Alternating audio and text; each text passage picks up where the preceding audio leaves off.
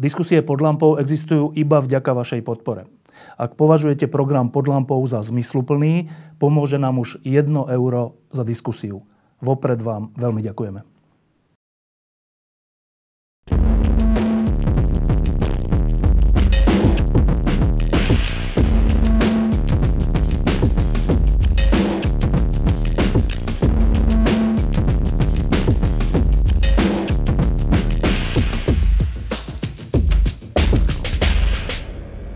Deň. Tak e, my sme e, traje ľudia z týždňa na podiu a ďalší ešte dole vyrazili teraz po Slovensku a ako prvá zástavka je tento legendárny klub v Brezne, ktorý sa volá Bombura. E, sme radi, že sme tu a ten, táto diskusia bude taká netypická v tom, že vlastne neviem, Mario, to, robíme to ako pod lampou teraz, alebo ako to robíme?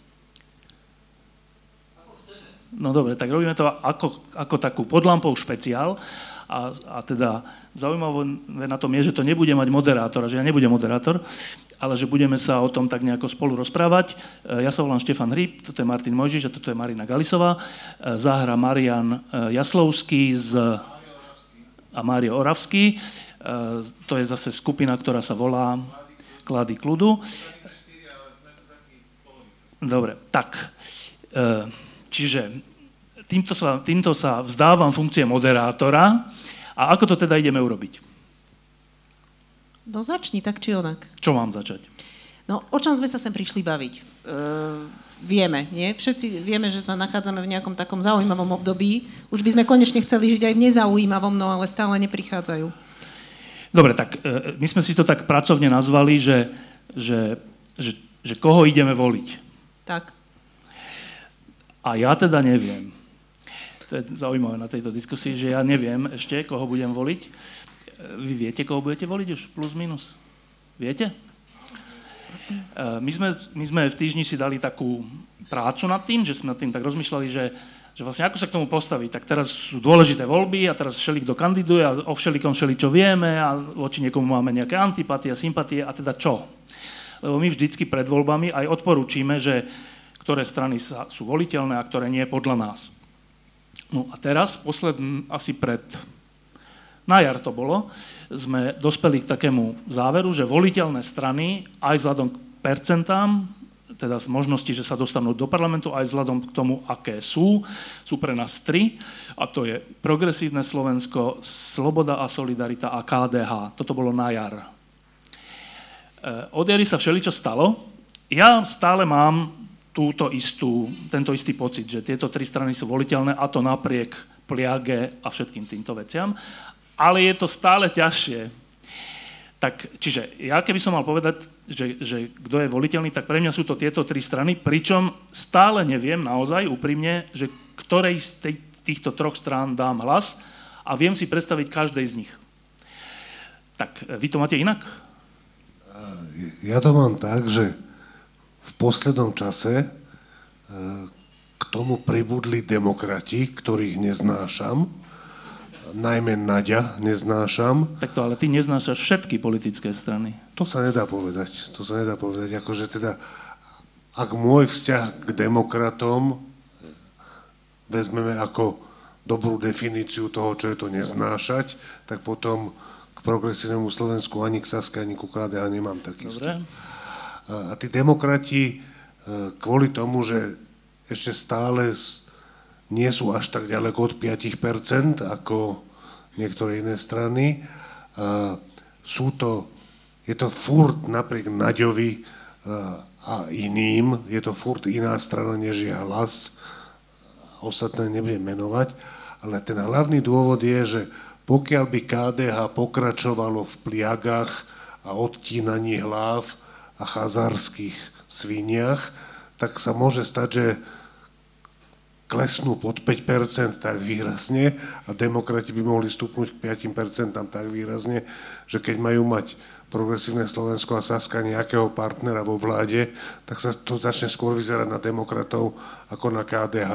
Ale a to neviem, by... či žiješ v úplne reálnom svete, Martin. To ja, neži, ja nežijem e, už 30 V tomto svete v je celkom svete. možné, že KDH týmito hroznými rečami ano, si tie ano. percentá práve že naženie. Áno, Je to, Ja je by to som možné. to nevylučovala. Ja to vôbec nevylučujem, Žiaľ. ja, ale hovorím, že v takomto prípade, nie že by som mal potrebu to nejako hovoriť, ale keď už sme sem došli, tak aby, aby reč nestála, tak si myslím, že okrem toho volenie demokratov má, jeden, má jednu dobrú vlastnosť pozitívnu a to je toto, že e,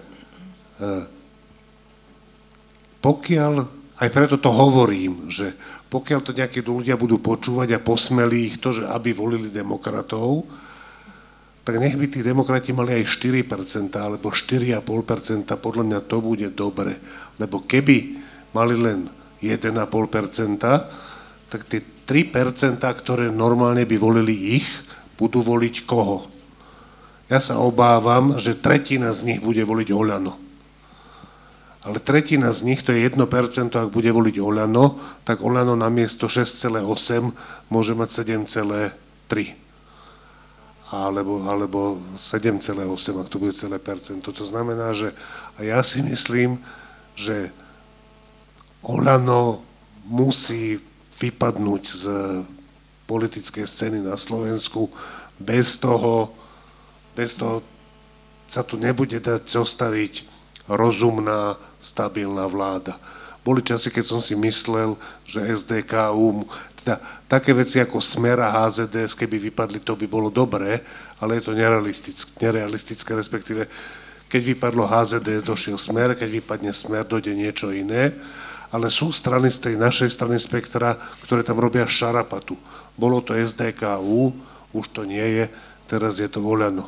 Kým je tam Oľano, je zle, keby tam boli demokrati, alebo keby tam aj neboli, ale volilo ich dosť veľa ľudí, tak oni stiahnu nejaké hlasy Oľano a týmto som si ja už dosť veľa odhovoril, takže teraz je na vás rad. A, tak ja to mám také, že pomerne jasné, ja som to aj párkrát povedala verejne, takže a ja sa za to ani nehambím, aj keď teda, no, zase neviem, či sa až tak nehambím, ale e, stabilne v, opakovane v niekoľkých voľbách volím Sasku a to nie je z dôvodu, lebo väčšinou mi na to ľudia povedia, že ale Sulík. A to ale Sulík mám presne aj ja. Ja akože mnohokrát, Sulík je taký politik, Richard Sulík, že on veľakrát, keď povie vec, tak áno, ja súhlasím, on hovorí pravdu, ale on ju hovorí takým spôsobom, že ja nechcem s ním súhlasiť, pretože to znie strašne a znie to tak akože, až by som povedala niekedy až odporne. Tak neviem, či mu chýba nejaká sociálna inteligencia, také nejaké EQ, ale v poriadku. Tak či onak, ja, prečo volím Sasku je, že jednak mám iba dve požiadavky voči štátu. Aby mi neprikazoval, ako mám žiť a aby mi zobral čo najmenej peňazí. To, akože, pardon, ešte chcem silnú armádu. To som, akože tým som sa vždy líšila od, ja som taká dosť anarchistka, ale vždy som sa od mojich kamarátov anarchistov líšila týmto, oni boli všetci strašní pacifisti, že nie, že armáda nie je taká nutná a to žerie to peniaze a je to aj také nepekné a ktože by už chcel zabíjať. A ja som im vždy hovorila, Uh, hej, ale pokiaľ tú armádu bude mať Putin, tak ju musíme mať aj my. Nedá sa nič robiť. No na to už nemali veľmi čo povedať, ale aj tak sa im to nepáčilo. A mne sa to tiež nepáči, ale čiže chcem pokoj, aby mi nikto nehovoril, ako mám žiť, čo sa týka štátu. Ak mi povie, ako mám žiť niekto z mojej rodiny, alebo z komunity, alebo človek, ktorého si vážim, alebo človek, ktorého som možno v živote nevidela, ale stretnem sa s ním a zistím, že je múdry, tak ja sa nad tým zamyslím a možno sa aj tak zariadím, že upra- nejakým spôsobom skorigujem svoj život, ale neprosím si takéto korekcie zo strany štátu. A čo sa týka tých peňazí, tak to nie je preto, že by som bola chamtivá a hrabivá, ale jednoducho preto, že čím viac peňazí zoberie štát, tak vytvorí prostredie, v ktorom ľudia veľmi rýchlo zistia, že ľudia nie sú sprostí a zistia, že sa neoplatí robiť, neoplatí sa podnikať, neoplatí sa zamestnávať ľudí, neoplatí sa vymýšľať nové veci.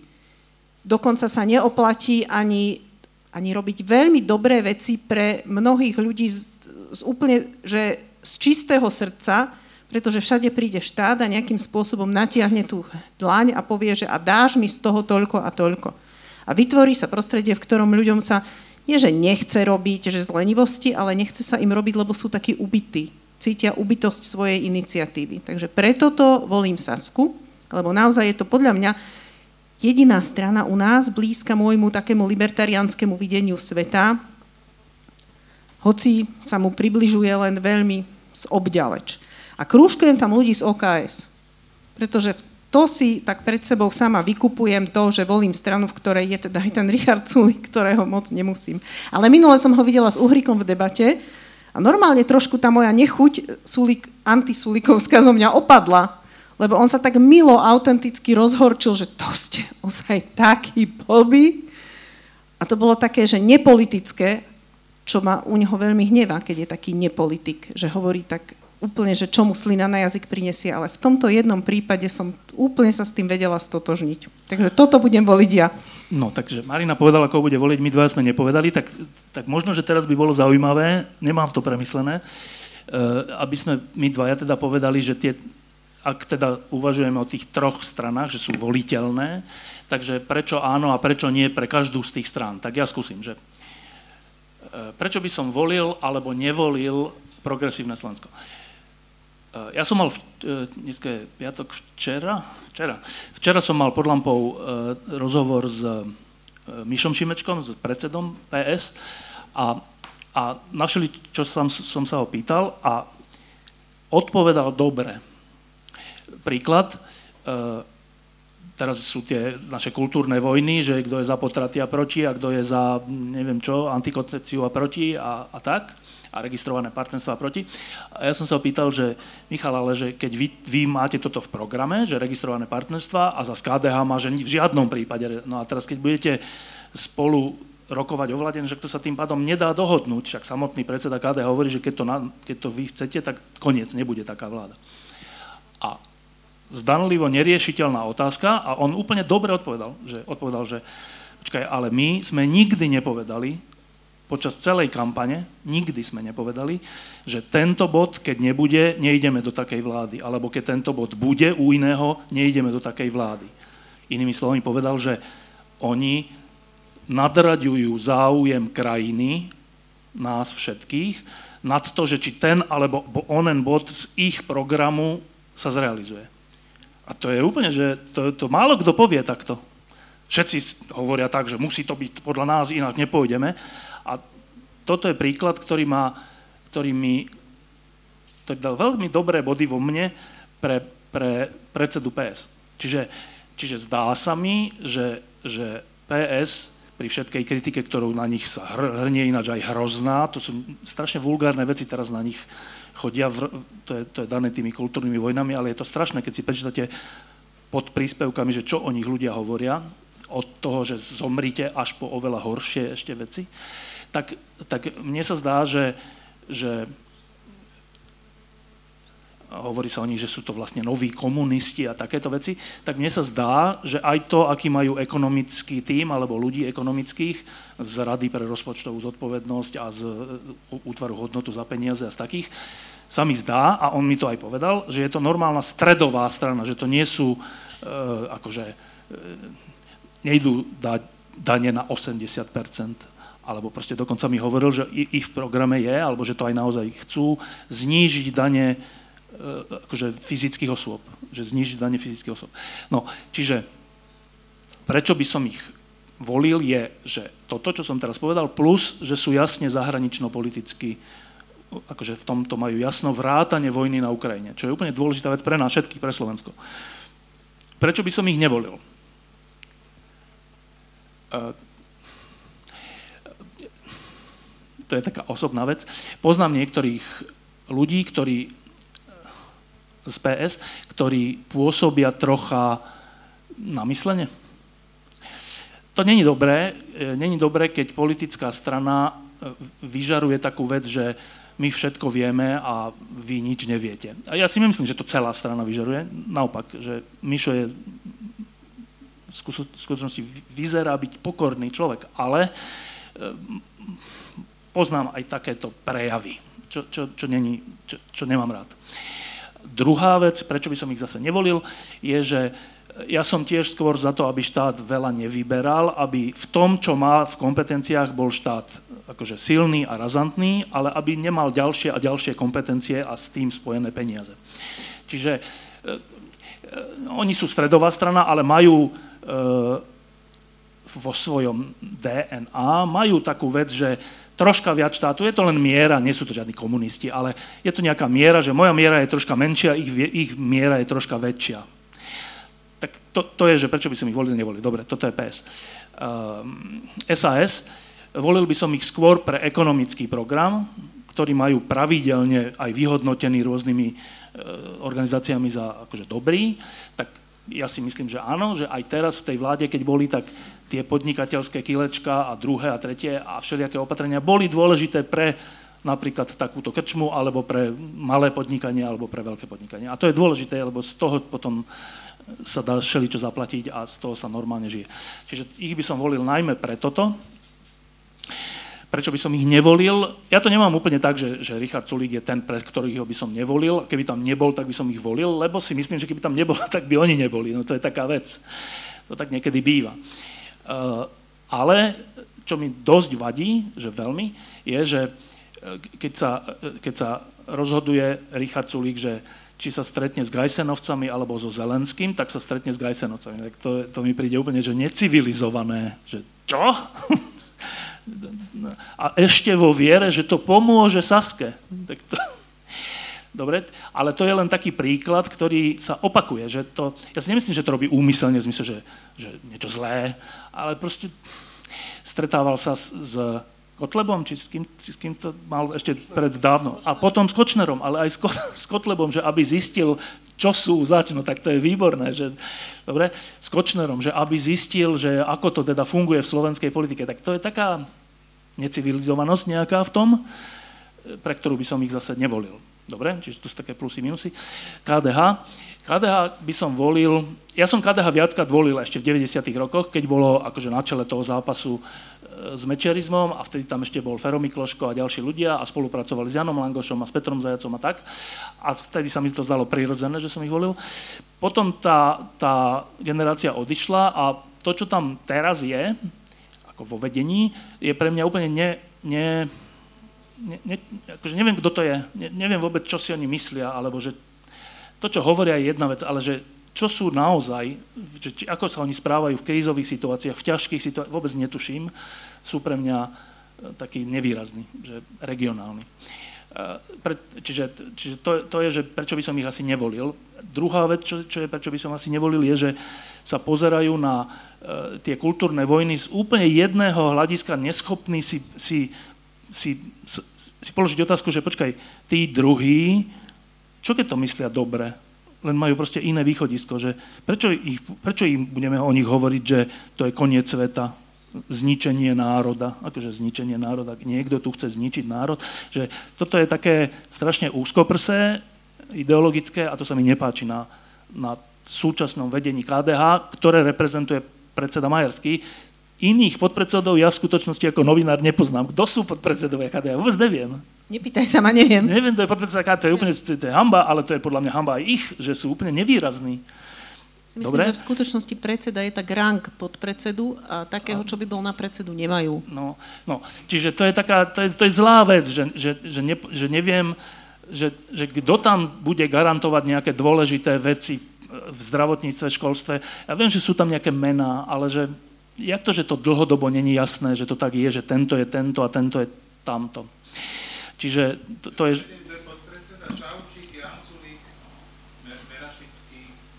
Počkaj, Merašický to mi niečo hovorí, to je z Hornej Nitry taký podnikateľ. No tak vieš, no.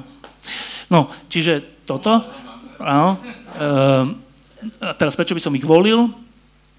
Nábytok Merašický, alebo niečo také. Z dvoch dôvodov. Jeden je, že, že je tam Fero Mikloško, ktorý je dobrý kandidát, to, je, to, to bol od nich dobrý ťah, hoci ho dali až na 12. miesto, neviem prečo, že Čak to by bol úplne super ťah, keby bol medzi prvými tro, tromi, ale dobre. Ale je to pre mňa dôvod, lebo to je človek, ktorý od 89. aj pred 89. bol vždy na správnej strane, čo, čo, čo málo ľudí dokáže. Čiže to je jeden dôvod za. Druhý dôvod za, posledný ale, je, že, že ja si myslím, že, že PSK, keď vyhrá voľby, je to fajn, ale nechcem, aby to dopadlo ako s Mečiarom, ktorý vyhral voľby, ale nebol schopný zostaviť vládu. Vtedy to bolo správne, že to tak bolo, to bolo dobré, ale že vyhrať voľby a nemať, nemať s kým zložiť vládu je vlastne prehrať voľby. Tak ja by som to bral skoro až takú svoju obeď, že ja budem voliť aj možno aj také tieto dve menšie strany pri všetkých mojich akože, problémoch s nimi, aby celok vydal na možnosť zostaviť akú takú vládu. Čiže aj preto by som volil, ak, by som, ak budem voliť KDH, tak toto bude jeden z dôležitých bodov, jeden z dvoch, jeden je Fero Mikloško a druhý je toto, že aby sa tam nejaké ďalšie demokratické strany dostali, lebo ináč bude PS samé a henty ostatní zložia vládu a bude zle. Tak toto boli moje záproti. Martin. Uh, skoro už nemám k tomu čo dodať. K tomu PSK by som dodal, že uh, mne tiež nie je, teda ako oni hovoria, že sú v skutočnosti stredová strana, a ak to tak možno aj je, e, stále platí, že zatiaľ pôsobia na mňa dojmom, že sú lavicová strana, alebo z lavicovej strany vznikli, možno sa medzičasom presúvajú do toho stredu, ale to budeme musieť vidieť. A teraz nie ani, že by som mal strach z nich ako z lavicovej strany, ale mám pocit, asi z toho, čo sa dozvedám od svojich dcer, že špeciálne tá generácia do 30 rokov je oveľa lavicovejšia na Slovensku, než by bolo zdravé. Tak e, tým pádom sa mi zdá, že veľa ich podporovateľov ich podporuje kvôli tomu, že tiež veria tomu, že oni sú lavicová strana. Možno, že moderná lavicová strana s dôrazom na zelené témy, na LGBTI témy a tak ďalej, ale stále lavicová strana. Podľa mňa, podľa mňa ten lavicový pohľad na svet je vadný, hlúpy. Dobre, či toto by som zdôraznil. Že prečo nie? Že prečo nie. Uh, Druhá vec je presne tá, ktorou si ty teraz skončil pri tom KDH, že keďže tá strana sa určite do parlamentu dostane, má výbornú šancu e, vyhrať voľby alebo byť tesne druhá, tak je hlavne treba voliť tie strany, s ktorými, ktorí majú byť ich partnery. E, k tomu Sulíkovi, akože ja s ním tiež mám problém. U mňa asi najväčší problém boli jeho vyjadrenia k migrantom. V tom čase, keď keď tu proste, keď tu, na, keď tu boli tie matky s tými deťmi, akože on mal vyjadrenia, ktoré boli podľa mňa príšerné. Mohol k ním mať všelijaké osobné dôvody, vážne a tak ďalej, ale sa mi zdá, že otát potát. Na druhej strane mne sa stalo, že je, jemu sa vyčítajú také veci, že mne sa stalo, uh, to bolo na Vianočnom večierku alebo nevianočnom, na nejakom večierku denníka N, eh, kde som bol a chvíľu tam, na chvíľu tam došiel aj Richard Sulík. A okolo sa utvoril taký krúžok redaktorov Enka, ktorí, ktorí do neho tak brechali, že ja som mal celý čas potrebu, ktoré som väčšinu času neodolal, že ho brániť že Sulíka som ja bránil, že a toto prečo ste toto? Ja, že čo, jak sa môžete pýtať takú otázku? Že, čiže jemu je čo vyčítať, si myslím, a v skutočnosti sa mu vyčíta ešte oveľa viac, než, než jemu čo vyčítať. To znamená, že uh, moja výhrada voči Saske je táto obligátna, že Richard Sulík plus je, plus je ekonomický program, plus je uh, OKS, a ešte teraz, jak sme si myšli autom, tak ma napadla taká myšlienka, že môžete Sulik ďalšia skvelá vec, ktorú robí, len sme to nikto to teraz neuvedomili. A ja som si to uvedomil len teraz, že on tým, aký je napríklad tými príšernými vyhláseniami k migrantom, svojou veľmi zlou orientáciou v zahraničnej politike, ktorú verejne deklaruje, že on tým vlastne vytvára že úplne tvrdé jadro voličov SAS, ktorí tú Sasku volia napriek nemu. A to sa mi zdá, že je úplne seba obeta a zároveň teda, že naozaj... Takmer sa všetci osobne poznáme, dalo by sa povedať, je nás tak strašne málo. ku KDH som ako, ako, ako dva dôvody presne tie, ktoré si ty povedal. Ak to bude strana, ak to bude vyzerať, že Saska sa dostane pohodlne, alebo že sa dostane a KDH by bolo ohrozené, tak si myslím, že z taktických dôvodov je správne, aby nejakí voliči radšej nevolili PSK a Sasku, ale KDH, aby mali nad 5%, to by som urobil. A druhý dôvod, najväčší Fero Mikloško. A čo sa týka demokratov, to už som hovoril, že keby sa zdvihli k tým 5%, aj oni prichádzajú do úvahy a strašne rád by som teda podporil všetkých voličov PSK, Sasky a KDH, voľte to, čo chcete a všetkých voličov demokratov, ktorí v prípade, v prípade, že ich druhá voľba je Oľano, tak 100% voľte demokratov, 100%. A keby vaša druhá voľba bola KDH, Saska alebo PS, tak 100% nevoľte demokratov. No a je tam, je, je tam jedna taká zákruta, ktorú, ktorú sme už zažili, e, a ja ju riešim, že keď budeme tzv. zachraňovať menšie strany, tak môže sa stať, že ani ich nezachránime a, a, a, ani, a ešte aj to PSK poškodíme. A je to reálna vec, že môže sa stať, že teraz ľudia povedajú, no tak dobre, tak asi budem voliť teda KDH alebo SAS, aby sa dostali. Lenže sa nemusia dostať, ale tie hlasy budú chýbať napríklad, aby PSK malo viac než smer. Môže sa to stať. Ehm, to ma jediné odrádza od tej voľby zachraňujúcej. Zatiaľ som skôr na tom, že budem voliť tie menšie strany, aby sa dostali, ale toto mám takú otvorenú otázku. Nechcel by som sa, akože v 30. v noci, keď budeme v klube pod lampou, neviem, ako to nazvať, či oslavovať, alebo čo je to opak? Čo je opak oslavovania? Kar, kar.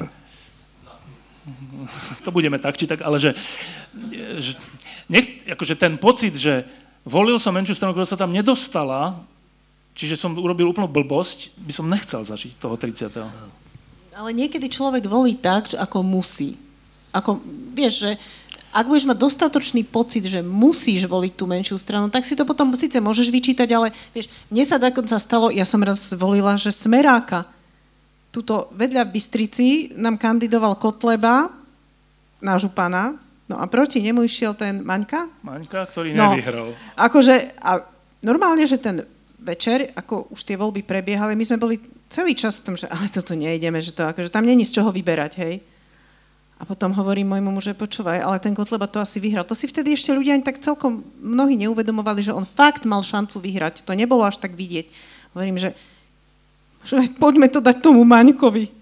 Môj muž na mňa tak škaredo zazrel, ale povedal, ešte no dobre, no tak už poďme. A normálne, že akože my sme dali hlas tomu Maňkovi. A nepomohlo. A nepomohlo. Ten pocit bol hrozný, no. hrozný, hrozný. Ale zároveň, ja ne, zároveň neviem, či by som to znovu urobila, nevediac o budúcnosti, či by som to znovu neurobila. Takisto proste to sú zúfalé situácie a tie si vyžadujú zúfalé opatrenia. Ale takto zúfala som už odtedy nikdy nebola, hej? Ja si myslím, že keď budem voliť nejakú malú stranu a ona sa tam nedostane, že z toho nebudem mať nejaké ani výčitky svedomia, ani zlý pocit. Proste si poviem, že takto som sa rozhodol, vedomý si toho rizika, tak to dopadlo. A ja si myslím ináč, že jediná zlá vec, ktorá sa môže stať je, keby sme tí, ktorí sa rozhodujú, že dať to psk alebo niekomu z tých menších strán, že keď sa keď každý budeme toto riešiť ešte dva týždne, nakoniec sa rozhodneme jeden tak, druhý tak, tak to bude úplne v poriadku. Jediný prúser, ktorý sa môže stať, je, že by sme uverili nejakej vlne, že by došiel niekto a veľmi presvedčivo by do televízora povedal, že treba to urobiť takto a dal by nejakú, niečo, čo by veľmi logicky vyzeralo a mnohí z nás by sme tomu uverili. To je jedno, či by to bola že voľte PSK, lebo je absolútne dôležité, aby Vyhrali. Čaputová poverila Šimečku a nie Fica, lebo ak poverí Fica, tak ten pôjde za Pelegrinim a dá mu takú a takú ponuku, takúto alebo takúto. Všetko to platí a keď to niekto dostatočne presvedčivo povie, tak sa môže stať, že všetci, ktorí sa takto rozhodujeme, sa preklopíme na tú stranu, že PS a tým pádom tie malé strany sa nedostanú. Alebo dojde niekto iný, povie úplne rovnaké logické argumenty, akurát že s opačným znamienkom, prečo sa majú voliť tie malé strany. PS prehrá s Ficom a Fico zostaví vládu. Ja si myslím, že najlepšia šanca, aby aj PS malo šancu poraziť Fica a aj sa tie malé strany dostali, je, aby sme sa nerozhodli v jednej mohutnej vlne všetci jedným alebo všetci druhým smerom. Čo moja rada je, tým, ktorí sa nevieme rozhodnúť medzi PS a tými malými stranami, už nepočúvajme žiadnych šikovných ľudí, čím inteligentnejšie rozprávajú, tým viac stíšme televízor, rádio a rozhodnime sa podľa seba. Ak sa každý z nás rozhodne podľa seba, bude to pol na pol medzi jedným a druhým, zhruba pol na pol a vtedy je najvyššia šanca, že aj tie malé strany sa dostanú, aj to PSK že môže poraziť ten smer. No, ale e, ja mám túto otázku v sebe matematickú, potom sa už dostaneme k inej téme, ale že že čo sa stane zlé, keď budú všetci voliť, alebo veľa ľudí bude voliť PSK, hoci by pôvodne volili tie menšie strany. Tak zlé sa stane to, že, prepa- že môže prepadnúť 8%. Iba týchto dvoch ešte ďalšie prepadnú, ale že, čo je zlé, lebo keď prepadne 8%, o to viac bude mať smer a, na roz, a hlas a títo, im tie, sa prerozdelia tie hlasy. Čiže vieme, čo sa môže stať zlé, keď, keby všetci volili PS. Môže sa stať to, že prepadnú demokratické hlasy a nedemokratické ľahšie vyhrajú. A teraz opačná otázka, že a čo sa môže stať zlé, keď, dosta, keď keby sa všetci rozhodli, že budú voliť tie malé strany? Nič. Teda takto. Stane, zlé sa stane to, že zníži sa pravdepodobnosť do veľké, o veľmi, že by PSK mohlo samostatne vyhrať voľby, ale neprepadne ani jeden z tých 8% až 10% hlasov, čo je v súčte, lebo o ten súčet ide, oveľa lepšia situácia. Čiže čisto matematicky mne vychádza, že rozumnejšie je, aby neprepadli hlasy, než aby jeden vyhral. Pričom ja stále to hovorím, hovorím to s tým, že stále pripúšťam, že budem voliť PS, ale táto úvaha tam je. Áno, lebo minulý, minulé voľby sa stalo to, že PS sa vďaka zachraňovaniu menších strán nedostalo do parlamentu. No. Osobne poznám ľudí, ktorí volili, že nechceli voliť Sasku, ale volili ju, lebo sa zlakli, že sa nedostane. No. A inak by volili PS. Lenže to boli, vieš, akí ľudia? To boli tí, ktorí netušili, ani srnka medzi nimi netušila, že PS potrebuje nie 5, ale že 7,5. No, dobre, a dobre. oni potom boli na druhý deň strašne zošokovaní, že to akože sa nedostali. Dobre, ale Čiže toto sa už nestane to chcem upozorniť, že toto už nehrozí, no, že hrozí, by sa že niekto... tie dve malé strany sa nedostanú, ale to hrozí. ani jedna z nich nemá to kvórum 7,5, ale čiže... Ne, nemôžu mať ani 5. Uh, ale že ps sa už toto nestane. Nie, oni, a oni majú teraz tohto to... strašnú traumu, ktorá je úplne bezpredmetná. Nie, im sa to nestane, ale dobre. Martin, čo na tú matematiku hovoríš? Na tú matematiku hovorím toto, že ja som vlastne teraz vyzvaný, aby som povedal nejaké presvedčivé argumenty preto, aby, aby, aby sme volili to PS. Čo, čo všetko zlé sa môže stať, keď nebudeme všetci voliť PS a budeme voliť tie malé strany. Akože ja som disciplinovaný človek, takže nepoviem nič presvedčivé týmto smerom, lebo tu je spústa ľudí, Mário to natáča s Petrom, čiže ďalší ľudia to budú vidieť. Ja sa presne nechcem stať tým presvedčivým prorokom. Všimnite si, že aj Štefan je disciplinovaný, akože veľmi jasne naznačil, že matematicky mu to vychádza tak, ale zase tá matematika až tak presvedčivo tu nebola demonstrovaná. Nie, ja to, takže... totiž to pre mňa je súd, tak akože však nakoniec sme všetci ľudia aj emócií, že pre mňa je zase dôležité, ako bol by som, mal by som strašne dobrý pocit, keby to smer prehral.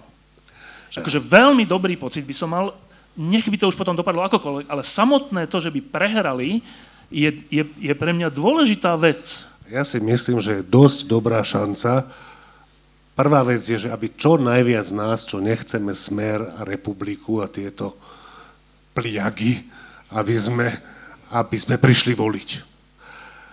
Čo budeme voliť, či silnú stranu momentálne v prieskumoch PS, alebo slabšie strany, to je jedno, každý voľme to, k čomu nás ťaha srdce viac, v takom prípade je podľa mňa najvyššia šanca, že to dopadne dobre, to, čo som už hovoril. A ja teda fakt nebudem hovoriť žiadne presvedčivé argumenty v prospech jednoho alebo druhého.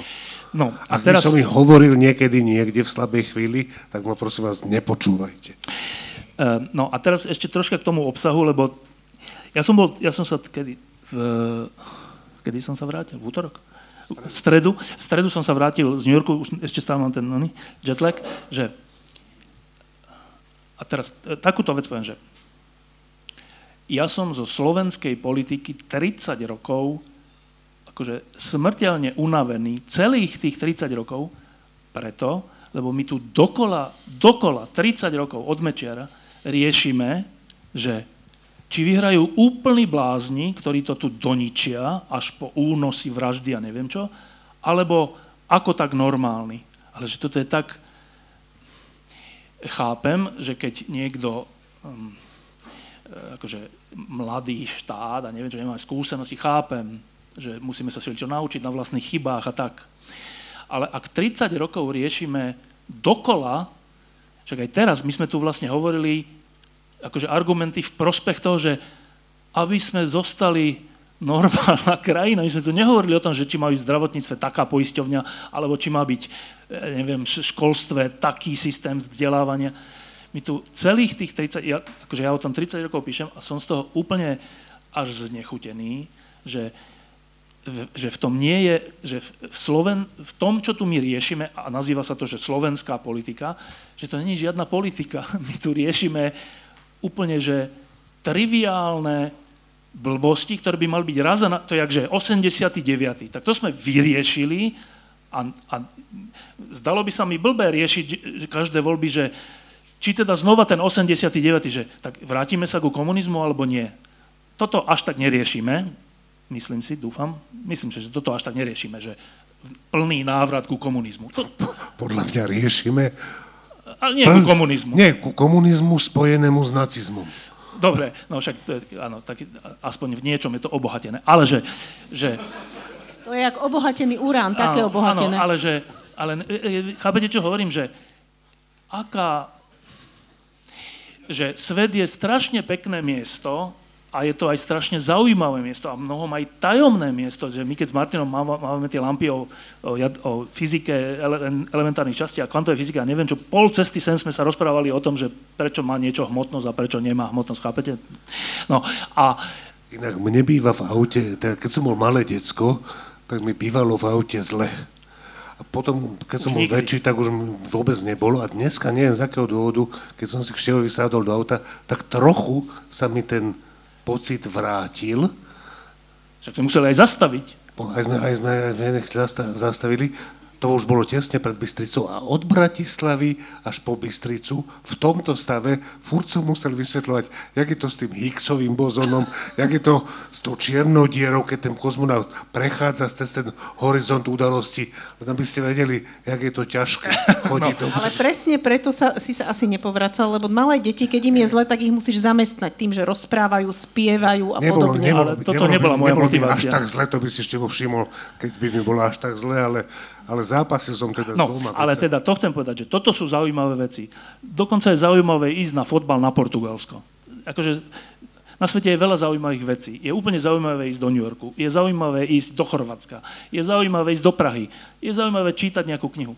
Ale že to, čo my, novinári, a teda ja, že 30 rokov riešim, mi príde tak nezaujímavé, lebo je to dokola to isté, že čo je zaujímavé na spore, že či má tu vyhrať Kotleba alebo nemá v Bystrici. Že to je strašná trivialita, ktorá by mala byť jasná od začiatku, že aké argumenty tam treba vôbec hľadať.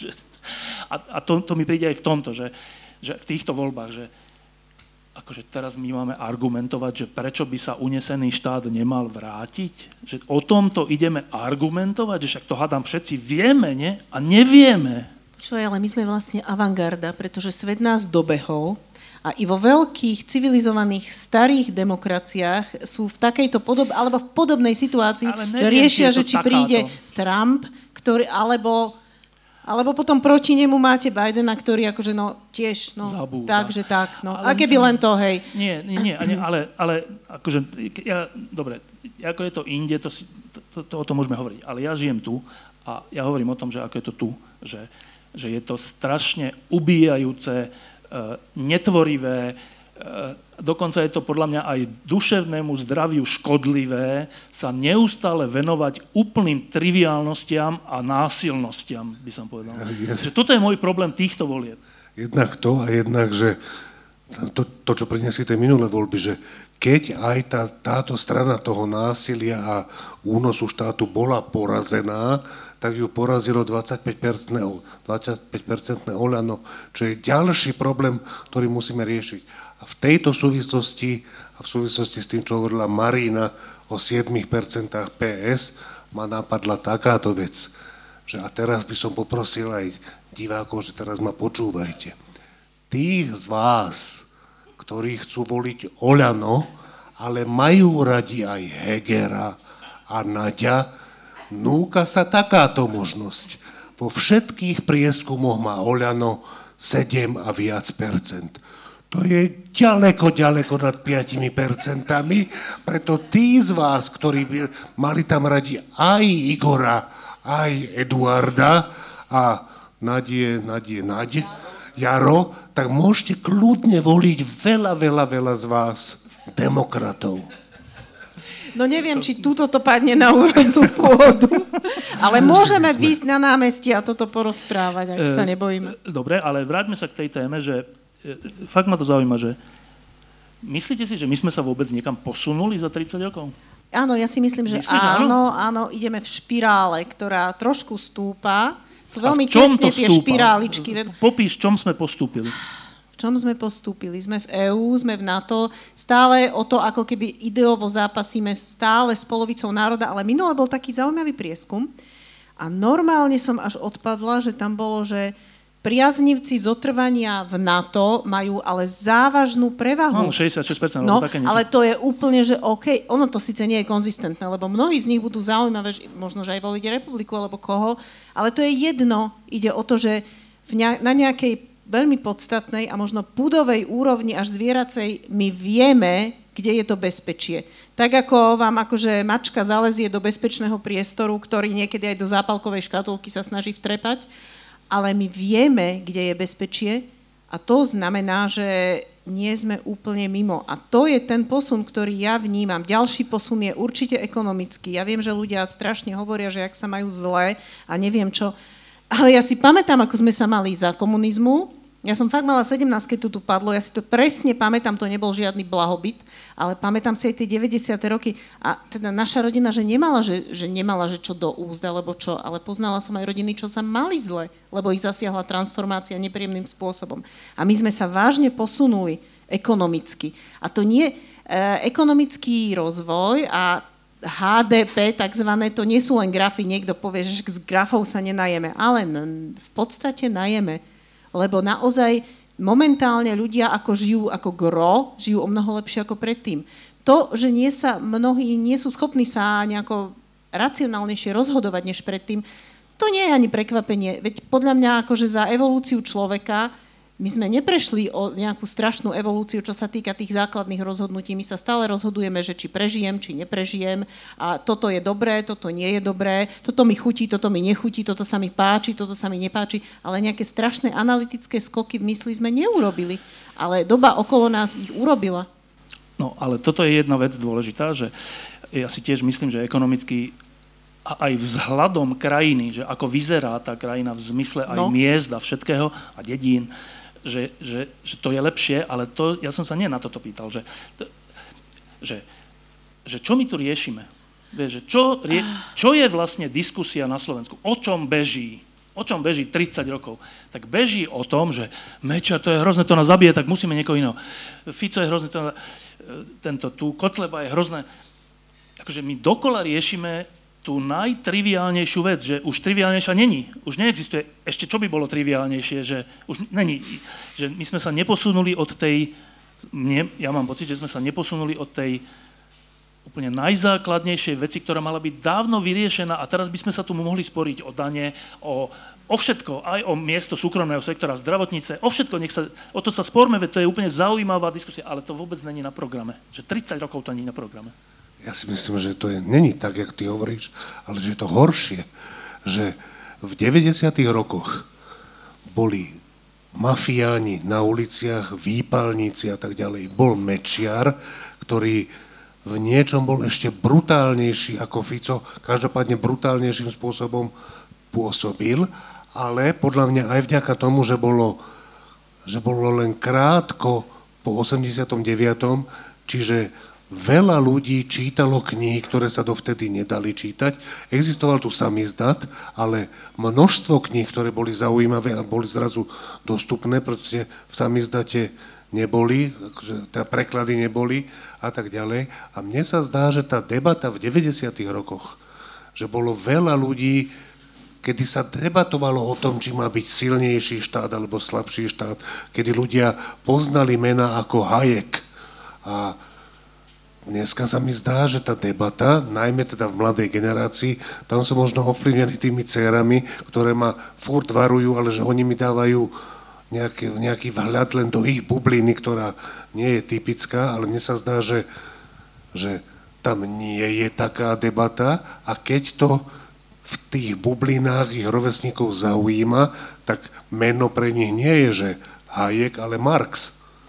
To je to, je to čiže mne sa zdá, že strašným spôsobom, že vtedy bolo všelijako zle a riešilo sa to, že ako dostať Slovensko s pazúrou Mečiara, ale pritom bola aj zaujímavá debata o tom, aká má byť výška daní, prečo, či má byť súkromné podnikanie v zdravotníctve alebo nie že plno veci, ktoré sú vlastne ťažké a zaujímavé otázky. A dneska sa mi zdá, že nič, že tá debata je že šialene plitká a naozaj, že ten komunizmus s tým nacizmom si úplne našli k sebe, k sebe cestu a tým pádom vlastne už ani není priestor na tú debatu, že to ohrozenie Také je tak veľké a tie sily sa tam tak sústredili predtým roztrieštené, že naozaj že naozaj vlastne, že čo hovorí Sulik o zahraničnej politike, to je skoro jedno, lebo je na správnej strane. To, to, to no a ak by to bolo takto, tak máš, skúsme na chvíľku, že čím je to dané, dokon, ty hovoríš dokonca o regrese tej verejnej diskusie, že čím je to dané? No, ja myslím, že to už som povedal, že to bola šťastná chvíľa, kedy sme tu desiatky rokov nemali e, literatúru vhodnú okrem samizdatov. Ja sa pamätám, že som ako decko dookola čítal revy svetovej literatúry a svietovú literatúru českú, ročníky 67, 68, 69. Proste, keď tu, boli, keď tu bolo nejaké oživenie, veľa sa aj knihy z tých časov.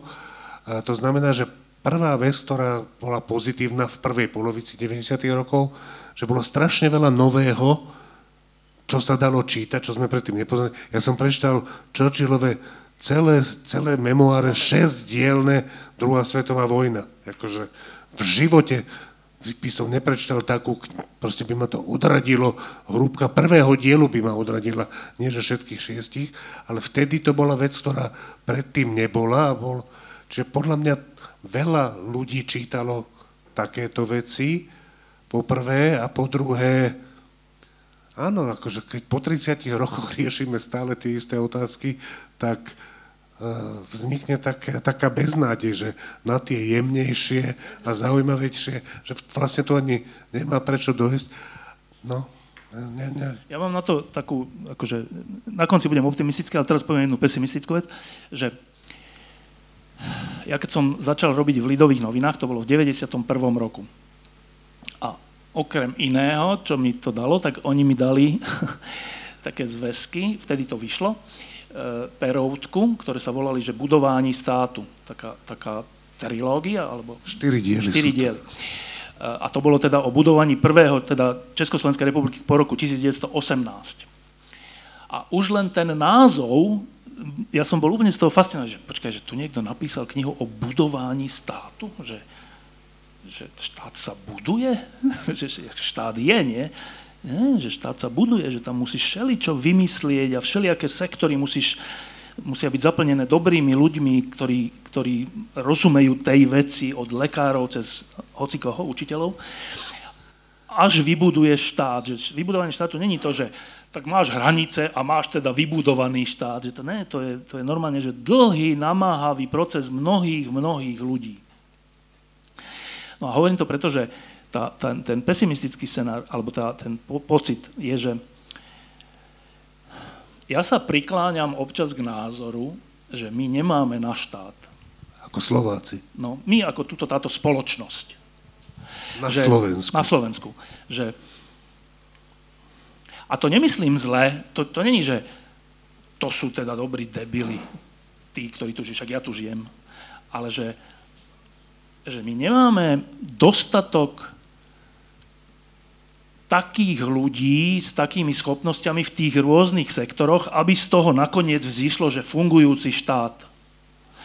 A teraz môžeme hovoriť o tom, že prečo v zdravotníctve e, starší lekár nedá príležitosť mladšiemu a všetko si berie na seba, nevychová si nástupcov. A môžeme hovoriť o školstve a o systéme, aký je. A o všeličom môžeme hovoriť. Že, ale že ako celok, mne to príde, že tých 30 rokov ukazuje, že ja to skoro vidím tak, že 89 je taká, také, taký vzmach, ktorý je ale tak celo, celosvetovo daný trocha, celoeurópsky minimálne.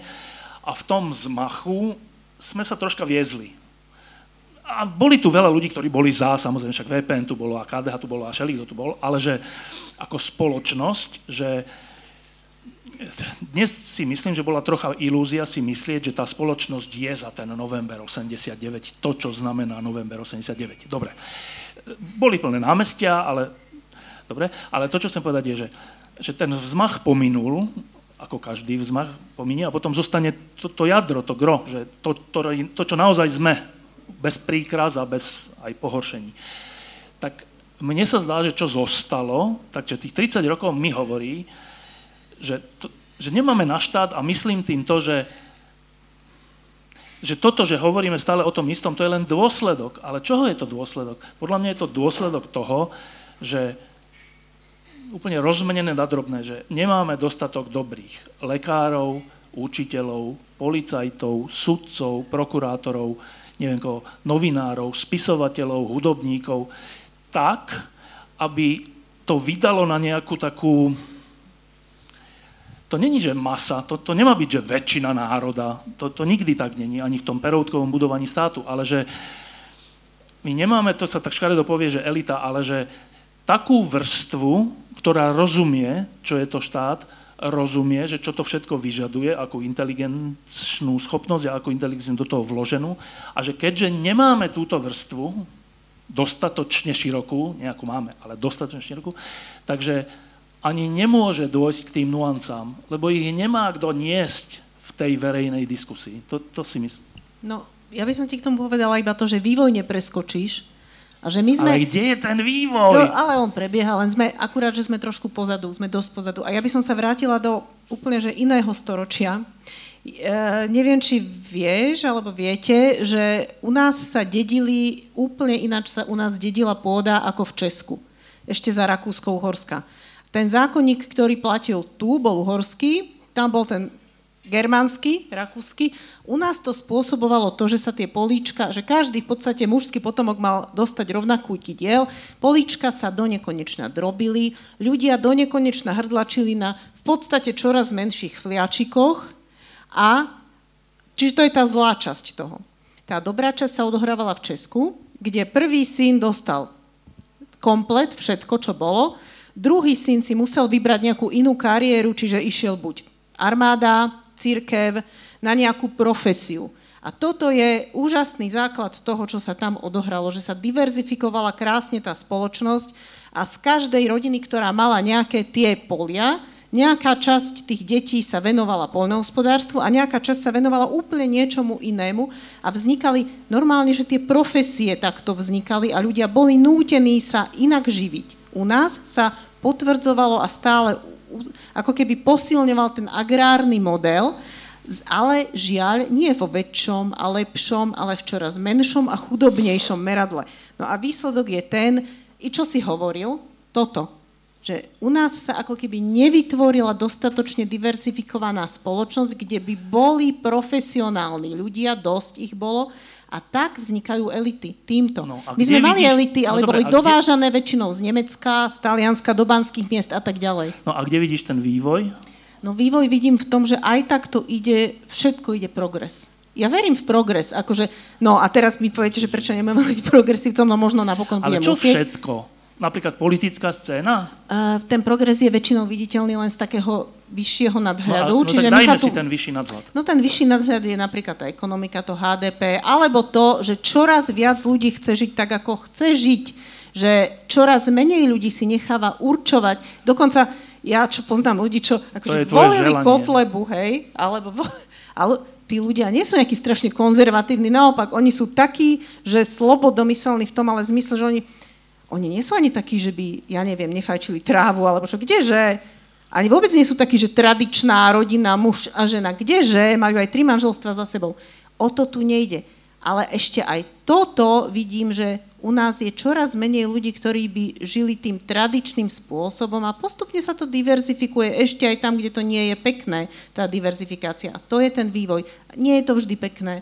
A sme pozadu. Počkaj, ty si ale teraz vlastne možno povedala- budeme o 50 rokov tam, kde je teraz vyspelý svet. Ten bude samozrejme o 50 rokov ešte pred nami, čiže zás budeme Dobre, a frustrovaní. ty si teraz povedala, že vlastne... Inými slovami si povedala, že vlastne ľudia sa cez všetko stávajú slobodnejšími? Áno, ale A jaký je toho dôkaz? dôkaz? Že na základe čoho to tvrdíš?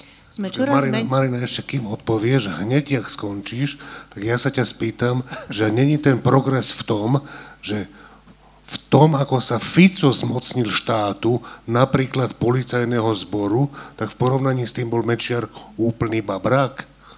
Takže rozmysli si odpoveď, lebo toto ťa čaká Toto- ako ďalšia ne- otázka. Počkaj, počkaj. Takže prvá otázka bola, že v čom je toho dôkaz. Ja si myslím, že ľudia sú čoraz menej závislí od mienky svojich najbližších komunít. Človek je čoraz viac individuálny tvor a rozhoduje sa sám za seba a čoraz Ale to- slobodnejšie to si- chce žiť. Áno, Toto si myslíš, lebo čo? No, toto sa ťažko meria štatistikami, ale možno by nám nejaký sociológ poradil, že v čom, v čom to vidieť. Neviem, normálne, že neviem. Chceš graf? Nie, Chceš podľa mňa je to tabulku? len tvoja nádej.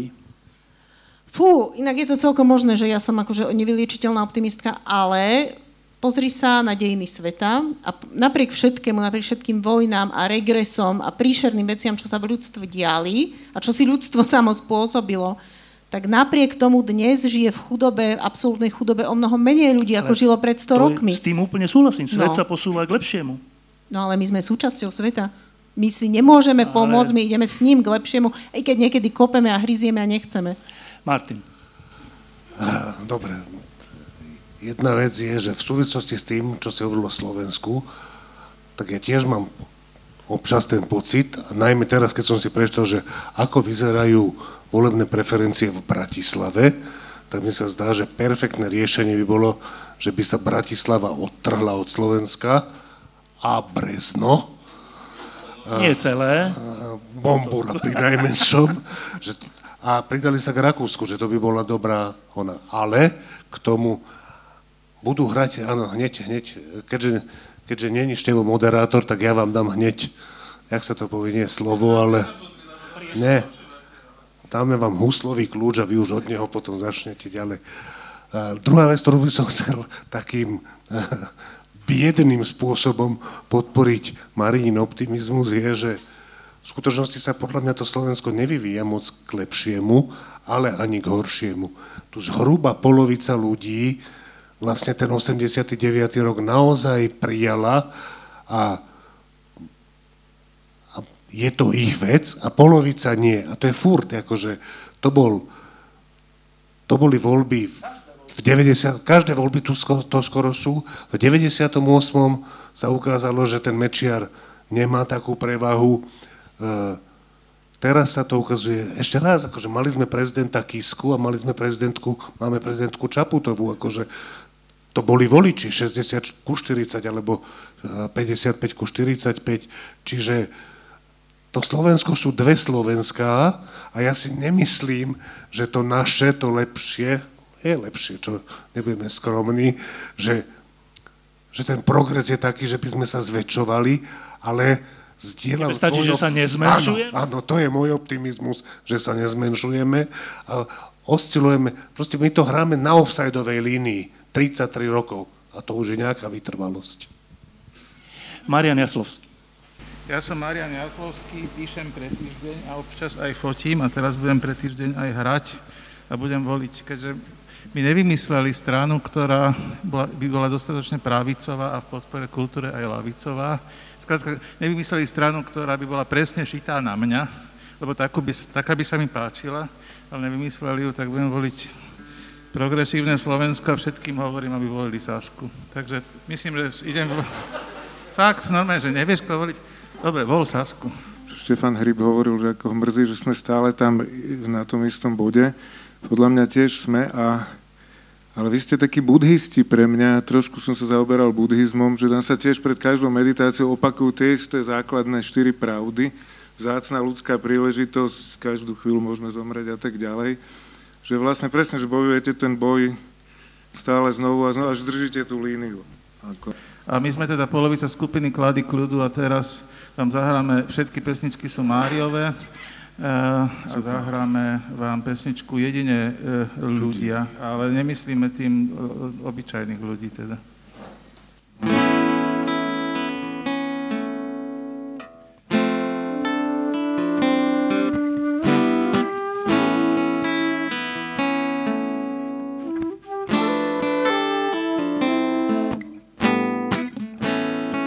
Príliv a odliv odvždy sa striedajú Človek sa modlí za stav nerozhodný.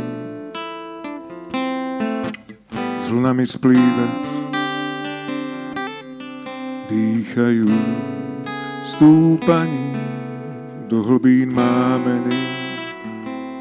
Sme vo vlnách kráčajú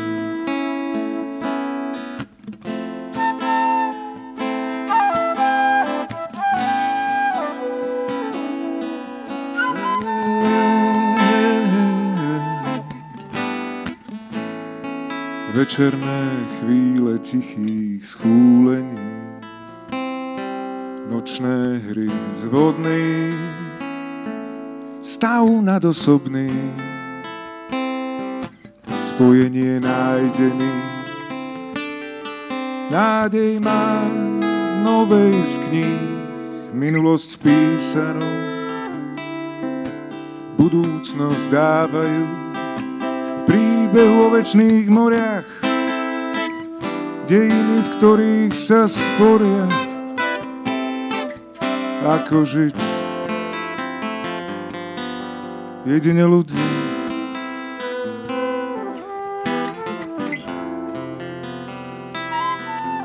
Niečo si vnútia, potom sa nudia. Často majú a hrajú v slovách myšlienky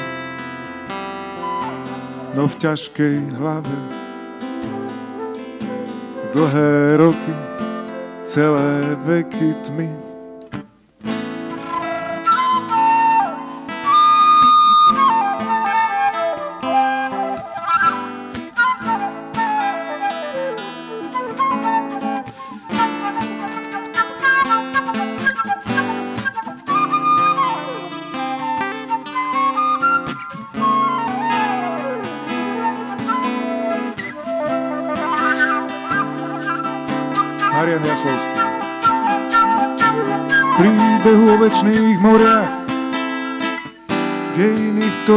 sa sporia, ako žiť jedine ľudí.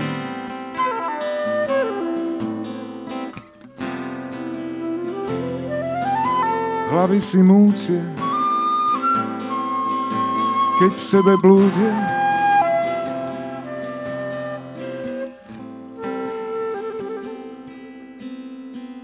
Ďakujem pekne. Ďakujeme. A teraz oznámim pesničku Civilizovaný svet, takže to je tých 50%. O ktorý treba bojovať.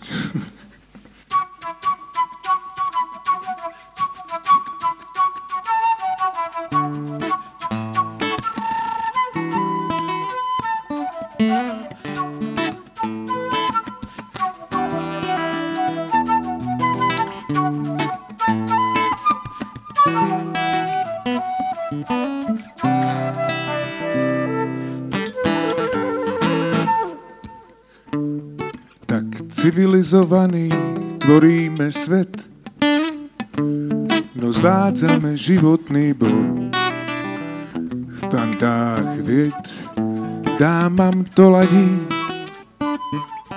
no páni sme domýšľavé bambá, však tak sofistikovaný, hej.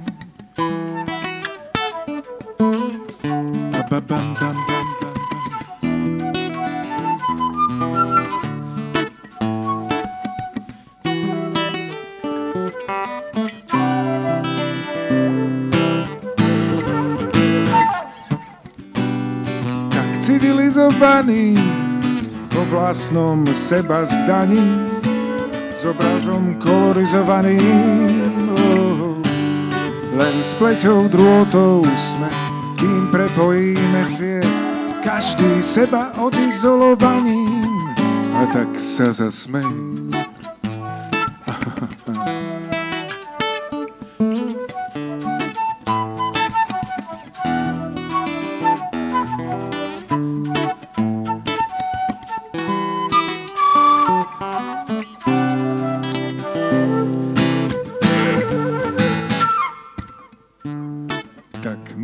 Sa, dáme si do nosa, čo zmestíš tam. Sprav veľké ham, daj pred oči závesy, tak zvážme si, či páči sa hra na raj nám. Kraj civilizovaný, vo vlastnom sveta zdaní, s obrazom kolorizovaným. Oh, len s pleťou drôtov sme, kým prepojíme sieť, každý seba odizolovaní. A tak sa.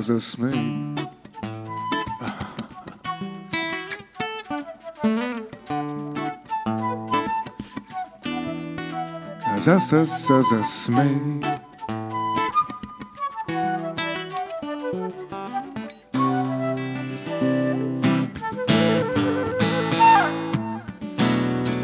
Civilizovaný,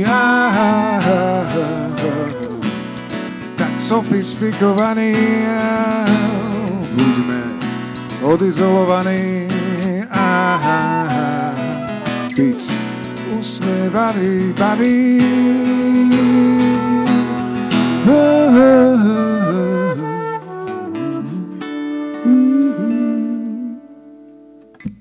Ďakujeme. Stačí, nie? Inak, keď si to chcete vypočuť v takom tom veľkom kapelovom aranžmáne, tak na Spotify klady kľudu. Hľadajte posledný album. Volá sa... Žiadne mená. No, e, my sme vlastne už povedali všetko, ale jednu vec sme ešte nepovedali a potom, čiže ja, podľa mňa už iba dve veci máme e, na programe. Jedna je, ak máte nejaké otázky a druhá je Ukrajina, lebo o tom sme ešte nič nepovedali a, a to je dôležitá vec, že ako sa to týka nás a týchto volieb. Tak možno začneme to Ukrajinou a potom, ak máte otázky. Tak, my tu teraz sedíme a v pohode sa tu rozprávame a dáme si pivo a všetko. A kúsok, odtiaľ to už je to naozaj, že kúsok, je, že taká vojna, že sa tam zabíjajú deti. Uh, a teraz, že čo toto je za situácia? Trocha sme to zažili v 90. rokoch, keď to bolo v Juhoslávii, to bolo tiež kúsok, pár sto kilometrov. A toto je, že na hranici už, že tu. A v Jugoslávii sa zabíjali navzájom a tu jeden veľký štát napadol menší štát a, a zabíja tam. Tak e, Martin Marina, ja tiež poviem, že ako sa nás to týka? Začnem ja, či ty radšej? Uh, tak ke- keď to ideme stiahnuť na to Slovensko, tak eh, ak sme hovorili, že to Slovensko pomerne stabilne je rozdelené na nejakú, na nejakú zhruba dve polovice, tak by som povedal, že tá jedna polovica sa viac vidí, je viac orientovaná, viac sa cíti byť za, za, západnou civilizáciou, pričom západ sa myslí na západ od nás, Európa a Spojené štáty americké. A tá druhá polovica sa cíti viac ovplyvnená, stotožnená, identifikovaná, neviem čo, s tou východnou časťou. čo je Rusko. V zmysle, že to je zasa všetko na východ od nás a jak Rusi, tak tí slovenskí rusofili to vnímajú, že to je Rusko. Že to není obrovské množstvo, teda velikánske množstvo krajín, celé Pobaltie, ešte to Pobaltie sú tri veľmi rôzne krajiny. Ukrajina, Bielorusko, Kaukazské štáty, e, azijské štáty bývalé Sovietskeho zväzu. Prosto, dobre, čiže takto sa to týka Slovenska, že polovica je za to Rusko, druhá polovica je za tú Ukrajinu a ten západ. Ešte v tomto sme rozčasnutí, že úplne. Druhá vec je, že to je celosvetová záležitosť, akože našťastie tí Rusi sa do toho pustili, uh, oni vlastne prehrali tú studenú vojnu, akože uh, a odvtedy už, od, odvtedy už sú len smiešní. Teraz sa rozhodli byť smiešní strašne tragickým spôsobom, ale ja si myslím, že tú vojnu prehrajú a jediná otázka bude, či ten Západ bude dostatočne rozumný, Rus, s Ruskom treba naložiť jak s Kartágom. Proste netvrdím, že treba úplne že rozorať Moskvu a posoliť tú zem, ale Rusko aj v tom stave, nie že, nie že neobnovia sovietský zväz, Rusko v tom stave, ako je, aký, aké je dnes, proste má prestať existovať. To sa v nejakom zmysle, nedá sa tam napochodovať ako na Berlín, odkedy sú jadrové zbranie, tak není celkom možné to, toto riešenie, ale že proste otázka je, či budeme dostatočne dôslední. Ja by som dal časť Ruska Číňanom, časť Mongolom, Pskov by som nechal, ani neviem, kde je Pskov, ale aby som bol nejaký taký k milý. Proste, že to treba normálne rozdeliť, rozparcelovať, alebo proste Poliaci by si niečo odhryzli, áno, áno, áno, a tak. Dobre, to sú, to sú prílišné slova, ale že Rusko nemôže ostať fungovať ako nepokorená, neporazená krajina, o tom som dosť presvedčený, že, že prehrajú na Ukrajine, totálne, to je len otázka času, to nie je vôbec otázka toho, že ak tá vojna skončí. Z Ukrajiny vyženú do posledného vojaka. Ale tam to nemá skončiť. Bože, ja nejak strašne dlho rozprávam. Keď... Nie, v pohode. Otázka znela, že čo, že ako sa to týka nás? No nás sa to týka úplne bytostne. Ja si pamätám, že keď e, išli Rusi na Krím, keď anektovali Krím, bol rok 2014 a vtedy, keď som sa to dozvedela, som bola akurát svojej cére na hokejovom zápase a v tom moment som prestala vnímať hokej, čo je úplne, že, že to je neuveriteľný stav u mňa a že hokej ako taký a ešte keď vám hrá vaše dieťa, akože hokejový rodič je pomerne besný tvor, a ja som vtedy úplne prestala vnímať, čo sa deje na ľade. Úplne. Mi bolo všetko jedno, len som si uvedomila, oni sa nezastavia. Oni pôjdu ďalej. A veľmi málo ľudí mi vtedy dávalo za pravdu, ale ja, ale ja sa neteším, že tú pravdu som mala. To je najhoršia vec, čo môže mať človek pravdu v takejto veci. Samozrejme, že sa nezastavili a išli ďalej čo je strašné úplne, že to je brutálne, pretože my si nevieme predstaviť to utrpenie. Ak niekoho osobne nepoznáte z tej Ukrajiny, tak vlastne neviete si predstaviť, že čím oni prechádzajú. Lebo my tu máme svoje deti, ktoré mnohé sú vo veku, keď synovia by už rukovali a podobne. A my si to nevieme predstaviť. A je to len tu, za rohom. A Čiže týka sa nás to strašne, lebo ten Putin by sa nezastavil. Keby sa Ukrajina nepostavila na odpor, tak Putin by sa nezastavil. Ja, ja vlastne neviem, čo by sa stalo, keby zhltol Ukrajinu, pretože on tvrdil, že chce ísť ďalej, že však na Berlín, že treba obnoviť panstvo sovietské a treba obnoviť ten východný blok. Čo by robilo NATO? Ja v tejto chvíli normálne, že ja by som dúfala, že by sa postavilo na svoju obranu kolektívne, ako mu ho zavezuje článok 5, ale aj tak si myslím, mám také podozrenie, že nebyť hrdinského postoja Ukrajiny, tak aj kým by sa to na to zobudil, že čo vlastne treba a už bolo strašne zdecimované tým, ako málo sa naň dávalo peňazí a ako ho mnohí spochybňovali aj zo západu, aj u nás, v strednej a východnej Európe. Takže ja neviem, čo by sa bolo dialo. A ja ďakujem Ukrajincom, že sú ochotní normálne, že krvácať, zomierať za nás.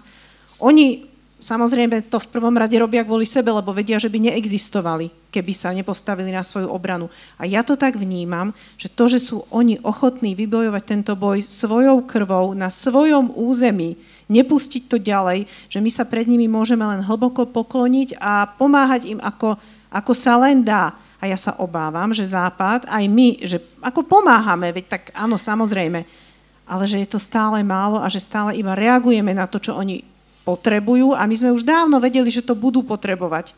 Ale dávame im to neskoro a potroške. A stále sú také argumenty aj z americká administratíva Bidenova. Áno, robí úžasné veci, ktoré človek nečakal, že sa budú diať. A Trump by určite nerobil ani možno, že nič z toho. Ale aj tak je to stále málo a potom sa divia, že povedia, že však tá ukrajinská protiofenzíva, že nejako nepostupuje. Tak poprvé postupuje, ale po druhé, keby jej pomohli tak, ako, ako to Ukrajinci prosia, žiadajú už strašne dávno, tak už by to bolo vybavené. A k tomu, čo Martin hovoril, to už poviem úplne rýchlo. Ja mám pocit, že ty, ty hovoríš, že nedá sa ísť na Moskvu tak, ako sa šlo na Berlín. Áno, áno, ale ja mám strašne, neviem, či taký, že zase mám nepríjemný pocit, že budem mať pravdu, že ak sa dožijem normálneho štatisticky očakávaného veku, tak ešte za môjho času života na tejto zemi sa bude musieť na tú Moskvu ísť, lebo Rusko len úplne oslabené a s vytrhanými jedovatými zubami je neškodné a aj to väčšinou iba chvíľu. Chvíľu bolo Rusko neškodné relatívne v 90. rokoch, lebo bolo slabé. A potom sa trochu pozviechalo a aha, ja jednoducho neverím, že ruský imperializmus sa dá len tak vyliečiť. Tak ako je ťažko, je to nejaký vývoj, ktorý aj oni musia prekonať. Tak ako my svoj vývoj tiež prekonávame a nehovorím tým nič pekné o nás a možno len o 50 rokov z nás bude normálna krajina, tak Rusko, ja neviem, môže byť o 100 rokov normálnou krajinou. No ak sa rozkúskuje, ako si ty povedal, tak možno aj hej. Ja myslím, že tam existuje istá nádej ich položiť na lopatky ekonomicky. Tá vojna ich strašne vyčerpá a ak by tie sankcie pokračovali alebo sa ešte zvýšili, že snáď je možné ich proste dostať na lopatky bez toho, že by tam vstúpili vojska. Le... sme nesmeli s nimi chcieť obchodovať mnohí. No však áno, je to, akože to, to si treba uvedomovať, že tá vojna trvá a treba ju stupňovať a nie ukončiť, keď odídu, keď odídu z Ukrajiny. Otázka, či to budeme vedieť, nebudeme vedieť. Uh, ja súhlasím s tým, že keď sa nebude dať inak, tak treba možno urobiť to. Ja si náš myslím, že, že keby došlo k jadrovej vojne, tak by som dával celkom slušné šance Západu, že ju vyhrá behom 3-3 dní. Že, tam, že proste technologicky my netušíme, jak ďaleko sú jak, akože, ak, aké podrobné informácie má Západ o všetkých silách jadrových, e, teda sila, sila, nemyslím sily, ale silo, kde sú uložené tie, tie rakety, nakoľko z nich vedia zaútočiť, nakoľko z nich vedia... O ruskej protileteckej obrane máme istú predstavu konkrétnu za posledné mesiace. Čiže, o čom? Rus... áno, áno, už teraz, hej, hej. E, čiže nie je to tak, že... Ale ja si myslím, že tam treba vyskúšať niekoľko vecí predtým, než by bola konvenčná vojna, lebo zase... Dobre, dobre. Štefan. E, ja si myslím, že nebude jadrová vojna, ani nemusí byť. Ani si nemyslím, že musí byť Rusko rozdelené, že, že to ten proces prejde podľa mňa inak, že to Rusko proste prehrá, uvedomí si, že na to nemá, že je to slabá krajina, uvedomí si to veľmi krvavo na vlastných stratách, ktoré už teraz prebiehajú na samotnej Ukrajine a e, netreba na to deliť Rusko, že podľa mňa to prehrajú a to bude, to bude, to bude ten zlom, že oni zrazu niečo prehrali. Dobre, a teraz tá Ukrajina. E, ja Včera som sa pýtal, my máme v klube pod lampou takú jednu čašničku, ktorá je z Ukrajiny. Keď som teraz prišiel z Ameriky, tak som sa pýtal, no tak ako na Ukrajine, čo? No, že tak nejak to, akože nejak to ide, ten, tá obrana, ale potrebovali by sme viac zbraní. Hovorí čašníčka. Ja, že, no, jasné. A, a A teda hovorím to preto, že tu sa chystá v slovenských voľbách, je taká možnosť, že, že vyhrá také zoskupenie, ktoré, ktoré urobí ako prvú vec, že prestaneme pomáhať Ukrajine vojensky. To hovoria, to, to, to, to není blafovanie podľa mňa, že to naozaj urobia. A teraz, že čo sa vtedy stane?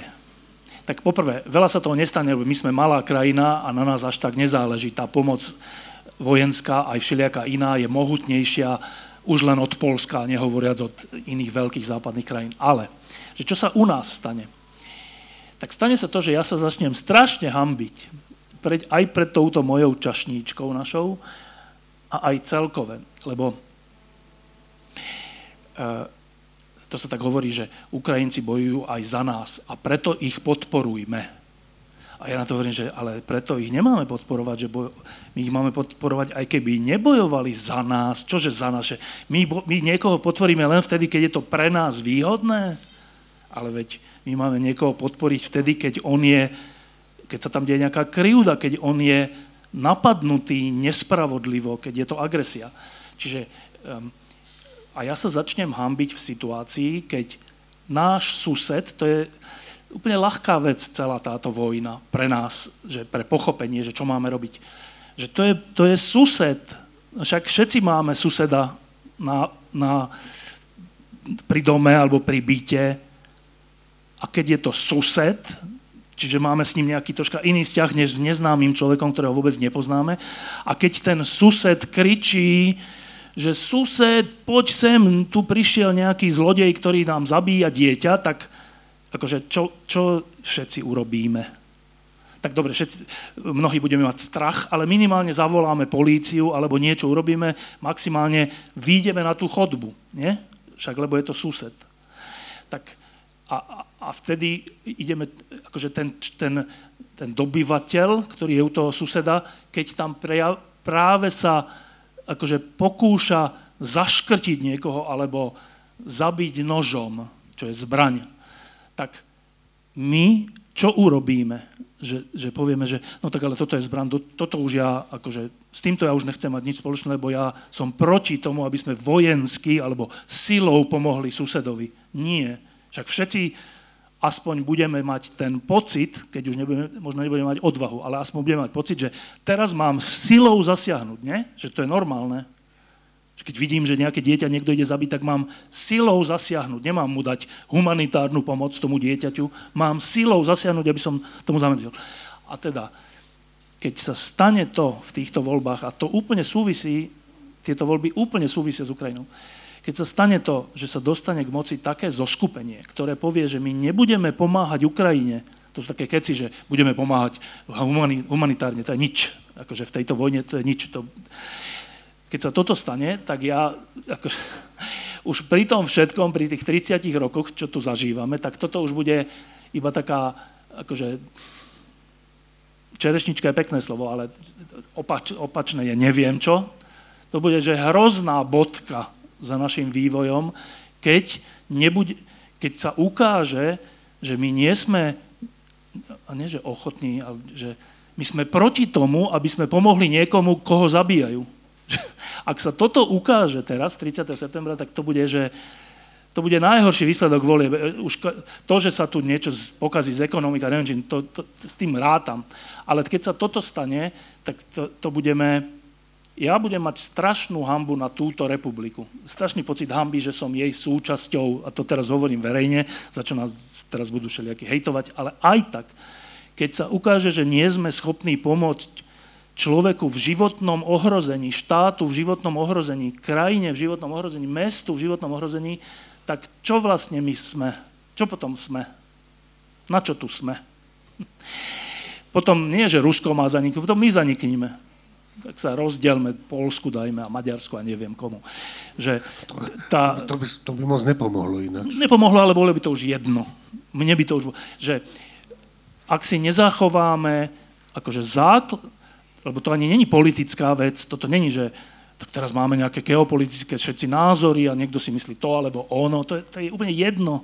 Proste keď suseda zabíjajú, mám mu pomôcť. Ak mu nepomôžem, čo, čo zo mňa vlastne zostalo na tomto svete? Čiže ja, podľa mňa takto to súvisí. Pre mňa to takto súvisí. Tie voľby, že úplne súvisia s Ukrajinou, ale aj s môjim pocitom, že kde, v akej krajine žijem. Dobre. Uh, máte nejakú otázku? Nie takto. Máte nejakú otázku? to je jedno akú. Máte niekto? Áno. Ja mám otázku uh, na pani Galicovú. Myslíte si, že v Saske je možné, lebo ja som si povedal, že budem voliť stranu, ktorá si vie konečne vymeniť predsedu. Je možné, že nejakou voľbou tam dojde k zmene predsedu niekedy raz? Tak možné je všetko, hej? Áno, otázka bola, že na, na Marínu, že či si myslí, že je možné, ako volička SAS, či si myslí, že je možné, že v SAS sa raz niekedy bude dať normálne, že demokratickou voľbou vymeniť predseda, že príde niekto iný po kongrese Sasky. Dobre. No, hovorím, nič nie je nemožné, dokonca ja ako veriaca poviem, že Pánu Bohu nie je nič nemožné. Ja sa každý večer modlím, Bože, urob poriadok s Putinom. Ja nechávam na teba, čo s ním urobíš, či ho privedeš k rozumu, či ho odprašíš niekam, nie je jedno. Ale, čiže áno, je aj taká možnosť, nie je veľmi pravdepodobná, že v Saske sa vymení predseda nejakou nekrvavou cestou, ja, ja mám obavu, že Richard Sulík sa dopustil presne toho, čoho sa dopustila kedysi blahej pamäti Maggie Thatcherová, ktorá si nedokázala vychovať zdatného následníka. Ak si pamätáte, prišiel po nej John Major, ktorý to úplne že dotiahol do, teraz nepoviem kam, lebo Štefan je jemný človek, nemá rád, keď nadávam. Ale ide o to, že Richard Sulík asi preto, že má takú silnú nejakú osobnosť a možno pre niekoho je to aj také magnetické vyžarovanie, no proste odpudzuje to, kohokoľvek by sa pokúšal byť tiež lídrom, alebo čo i len lídrom do ďalších dvoch rokov. Veď on už povedal, že už niekoho si vychová a že niekoho na tú kandidátku dá. Nikdy nič také nebolo. Ja neviem, ja naozaj neviem. Ja, ja myslím... Áno, ale mám pocit, že to nebola úplne... Bola to taká ponuka, ktorá sa dáva s vedomím, že bude odmietnutá, s bezpečným vedomím. Takže e, ja nie som si istá týmto. A napriek tomu si myslím, že dôležitosť strany tohto typu je veľká, a nehovorím, že dôležitosť Sasky, ale dôležitosť strany tohto typu. Keby prišla nejaká iná s niekým iným? Ja si myslím ináč, že je to inak celkom. V tej Saske k tomuto procesu už niekoľkokrát došlo. Sulík už niekoľkokrát bol predsedom iba do najbližších volieb, alebo bol iba volebným lídrom do tých volieb a potom sa hneď vzdal. Vždy ho zvolili znova. No tak to je, On za to, to nemôže. je taká smola tam. No. Teda na jeho obranu poviem, že, uh, že to asi nie je úplne jednoduché ho vymeniť, lebo on tú stranu natoľko osobne založil a celú vybudoval, že ešte aj tí samotní členovia majú taký čudný pocit, že by mali voliť niekoho iného. Že to, to, je, to je nešťastie toho, keď, keď niečo založíte tak, že, že vlastne to sám založíte, že, že s nikým iným. No, okrem tých členov, ktorí tam už dávno nie sú. Dobre, ale Podľa tým- mňa z nich by všeli, kto mal všelijaký nápad, kto by to Nie, mohol ale byť. tí vždycky len prehrali. zasa Tí vždycky prehrajú. A dokonca prehrali tak, že všelijakými vtipne zvolanými kongresmi v takom dátume, kedy, kedy to ešte dopadlo to hlasovanie tak a nedopadlo inak a tak ďalej. Akože, že Sulik nie, že si nevychováva následo, následovníka alebo nástupcu, Sulík systematicky rok po roku decimuje tú stranu a e, ja si myslím, že Korčokovi to bolo ponúknuté do momentu, kedy Korčok naznačil, že by o tom aj uvažoval. Že v tej chvíli sa tá ponuka tak trošku zmenila. Mal som ten pocit. Ja si myslím, že to tak nebolo, že to bolo myslené vážne a že keby Korčok povedal, že to zoberie, tak by sa stal po voľbách predsedom. Myslím si, že to tak bolo. Dobre. Uh, ale t- zase na obranu trocha, že, že to, to sa tak hovorí, že vlastne uh, Richard Sulík svojich ko- konkurentov ako keby likviduje. Ale kto sú tí konkurenti a ako sa potom ukáže po čase, že, že čo sú, kam oni smerujú, alebo teda kde skončia, alebo čo reprezentujú, tak e, však, no, kde skončili tí jeho tzv. konkurenti od Miškova cez Galka až po neviem koho. Že kde skončili? Že to tiež hovorí niečo o tom, že či to boli ako ho, vhodní protikandidáti alebo vhodná skupina v strane, ktorá by tú stranu povzniesla ďalej. Ja si myslím, že skôr nie. Čiže ja by som to nenazval, že on likviduje svojich prípadných nástupcov, ale že čas, viackrát som videl zblízka, že to bolo skôr tak, že odišli tí, ktorí tam vlastne ani nemali byť. Ja mám taký pocit trošku niekedy zo Sulíka, a to hovoril môj svokor o ODS Klausovej. Mimochodom, Klausa ste zaregistrovali, akože netvrdím, že je to ruský agent, ja len tvrdím, že nijako inak nie je možné pochopiť, a len, že je to ruský agent, to, jak podporil Fica.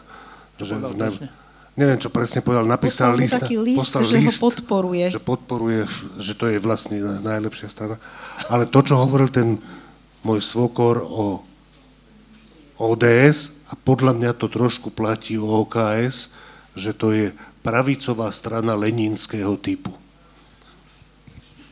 Ale tu by som úplne nesúhlasila, lebo jedna dobrá vlastnosť, na ktorú si u Richarda Sulika viem spomenúť, je, že v strane má ľudí, ktorí tvrdia iné veci ako on, kto, a on by s nimi, napríklad v zahraničnej politike sú o mnoho zorientovanejší, to sú, alebo ich pustí na kandidátku, nepoviem, že priamo do strany, a on nemá s tým jediný problém. On nemá problém, keď si ľudia myslia iné veci ako on, alebo mu povedia, že trepeš blbosti.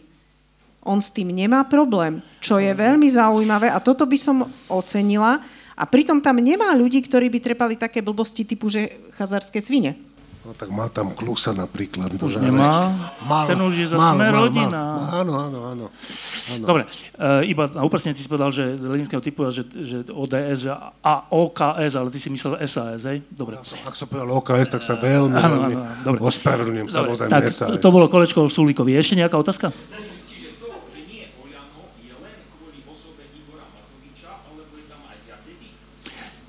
Dobre, čiže otázka bola, že na Martina, že e, na docenta Mojžiša, že... Ináč, keď sa na mňa pozrete, tak zjavne nad cent už mám.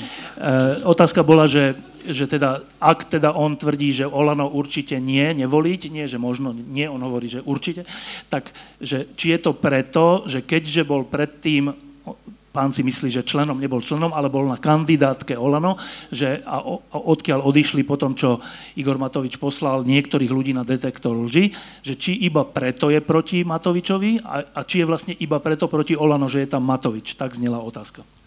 Uh, tak poprvé, uh, to, že či mňa posiela na detektor lži, to strašne záleží od dátumu, ktorý máte na mysli. V tej chvíli, keď odišli, šlo niekoľko desiatok ľudí z, z kandidátky, tak posielal na detektor ľudí dvoch ľudí, z ktorých ani jeden som nebol ja.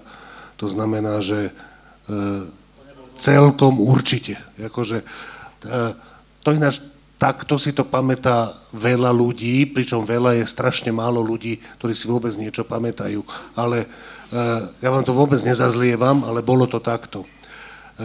Tej otázke, akože tej otázke, že či nevoliť Olano, lebo Matovič, alebo nejakí iní ľudia. Alebo iný dôvod. Alebo iný dôvod. Čo, čo myslíte, že Erika Jurinová by mohla byť ten dôvod, ale Jofo Vyskupič, alebo, alebo kto by mohol byť ten dôvod? Je tam taký ten Kučera? Kučera, Kučera, alebo Pročko, alebo...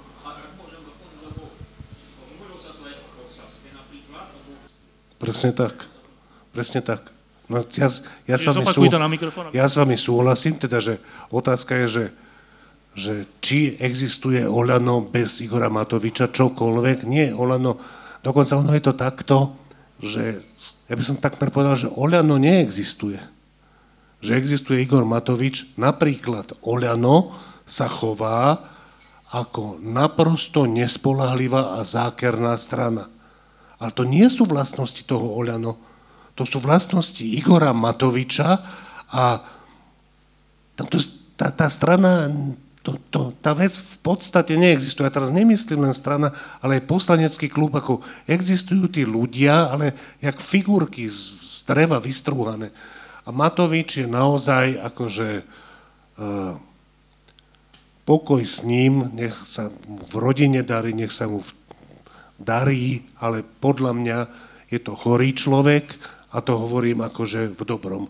Lebo ak nie je chorý, tak je to taký hajzel, že a to je hrozná vec a on bude v tej politike škodiť, kým v nej bude. Kým v nej bude. Dobre, ďalšia otázka.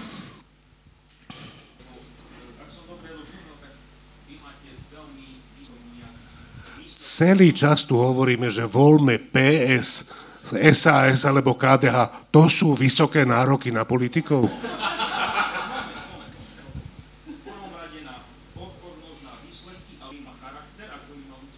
Dobre, čiže zopakujem otázku zopakujem otázku, že e, či náhodou nemáme na politikov inými slovami príliš vysoké nároky, keď od nich chceme aj, aby mali odbornosť, teda aby vedeli riešiť nejaké zložité problémy alebo problémy tejto krajiny alebo sveta a súčasne chceme od nich, aby aj boli nejakým spôsobom ľudskí alebo teda charakteroví alebo proste tak, tak to znie otázka. Nemáme príliš vysoké nároky na politikov. Tak, Marina? Ja nie, ja si myslím, že takto. Ja v prvom rade nevolím politikov, nevolím osoby, snažím sa voliť idei a históriu strany, či niečo presadzovala, či nie, program strany a snažím sa voliť riešenia a vízie.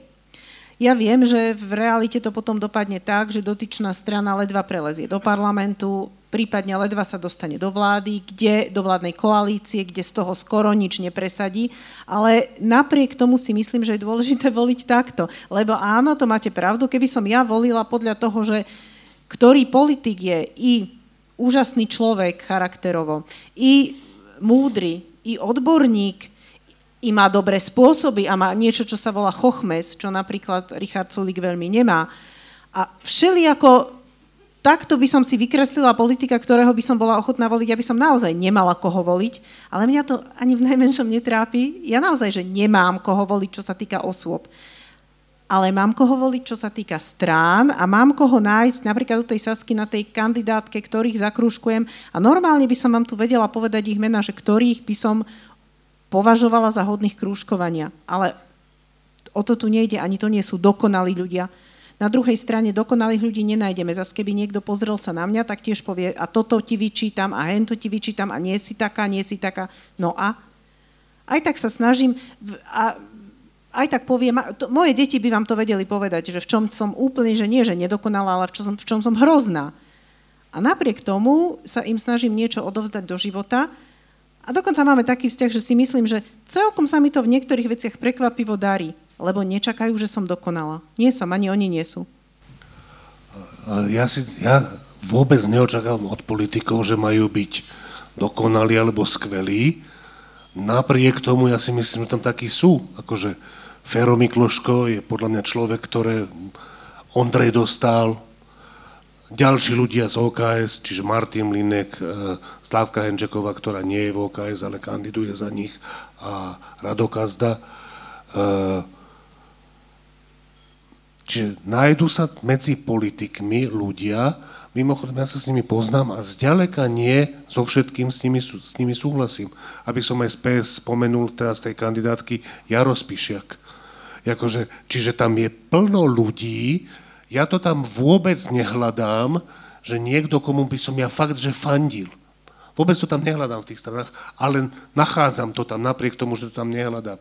Čiže tá situácia je celkom slušná. Teraz som vymenoval šiestich ľudí a to som si nedal veľkú robotu. Určite ich je tam o kus viac. Ja sa iba pripojím, ja som od za tých 30 rokov, to je zase pozitívna vec, že za tých 30 rokov vlastne skoro v každých voľbách, v každých som volil, ale v, skoro v každých voľbách som volil v zásade s radosťou. Že nem, nemal som pocit, že ja, toto sú všetko blázni, ale tak niekoho musím voliť. To, ja tak to, nemám a to mi hovorí, že, že to, to nie je tak, že politici to sú tí blbci a zlí a my, čo sme tak ako mimo toho a to tak hodnotíme, tak my sme tí nadvecov. To tak vôbec není. E, tak akože taký definičný zážitok je, že prvým československým prezidentom bol Václav Havel a ten bol, že čo voči nám? že, že oveľa ďalej, ako po, po novembrovi, po že oveľa ďalej a že, že a takých ľudí v politike aj českej, vtedy československej, aj slovenskej, aj odtedy, aj doteraz je veľa. Naozaj, že to není tak, že, že to by som sa zastal politikou, že to sú nejakí takí menej cenní. To tak vôbec není. Tam je veľa takých aj onakých, tak ako v každom všade. Čiže, čiže ja aj, v, tak jediné, keď som nemohol voliť, bolo, keď bola voľba medzi Gašparovičom a Mečiarom, akože prezidentská, tak to som, nenašiel som silu voliť Gašparoviča, som, sa to nedalo, ale vo všetkých ostatných som, ve, som vedel dobrý dôvod, aj taký, že morálny, alebo charakterový, alebo neviem aký, o tých politikoch, že prečo ich volím. Čiže to vôbec nie je tak, že, že politici to sú tí zlí, alebo to je ten odpad, vôbec, vôbec. Dobre, asi už není otázka, tak dáme posle... alebo je? Áno.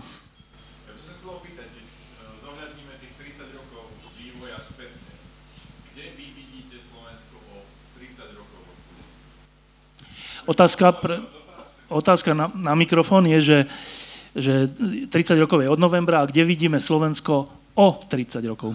Ja si myslím, že odpoveď je bohužiaľ strašne stručná tu. Celkom tak, že v Bobure som to nemyslel tu, tu na Slovensku, tak ako to je teraz. Áno, ale otázka nebola, že územne kde bude, ale... Ja si myslím, že tu, nie len územne, tu po všetkých stránkach že sa veľa nezmení, čo? Obávam sa toho. No, ja si myslím, že nejaký vývoj nastane, áno, že dokonca to nebude vývoj k horšiemu, ale to všetko závisí nie od nás, alebo aj od nás. Závisí to od toho, nakoľko sa vyrieši vojna na Ukrajine. Ja som presvedčená, že Rusko prehrá.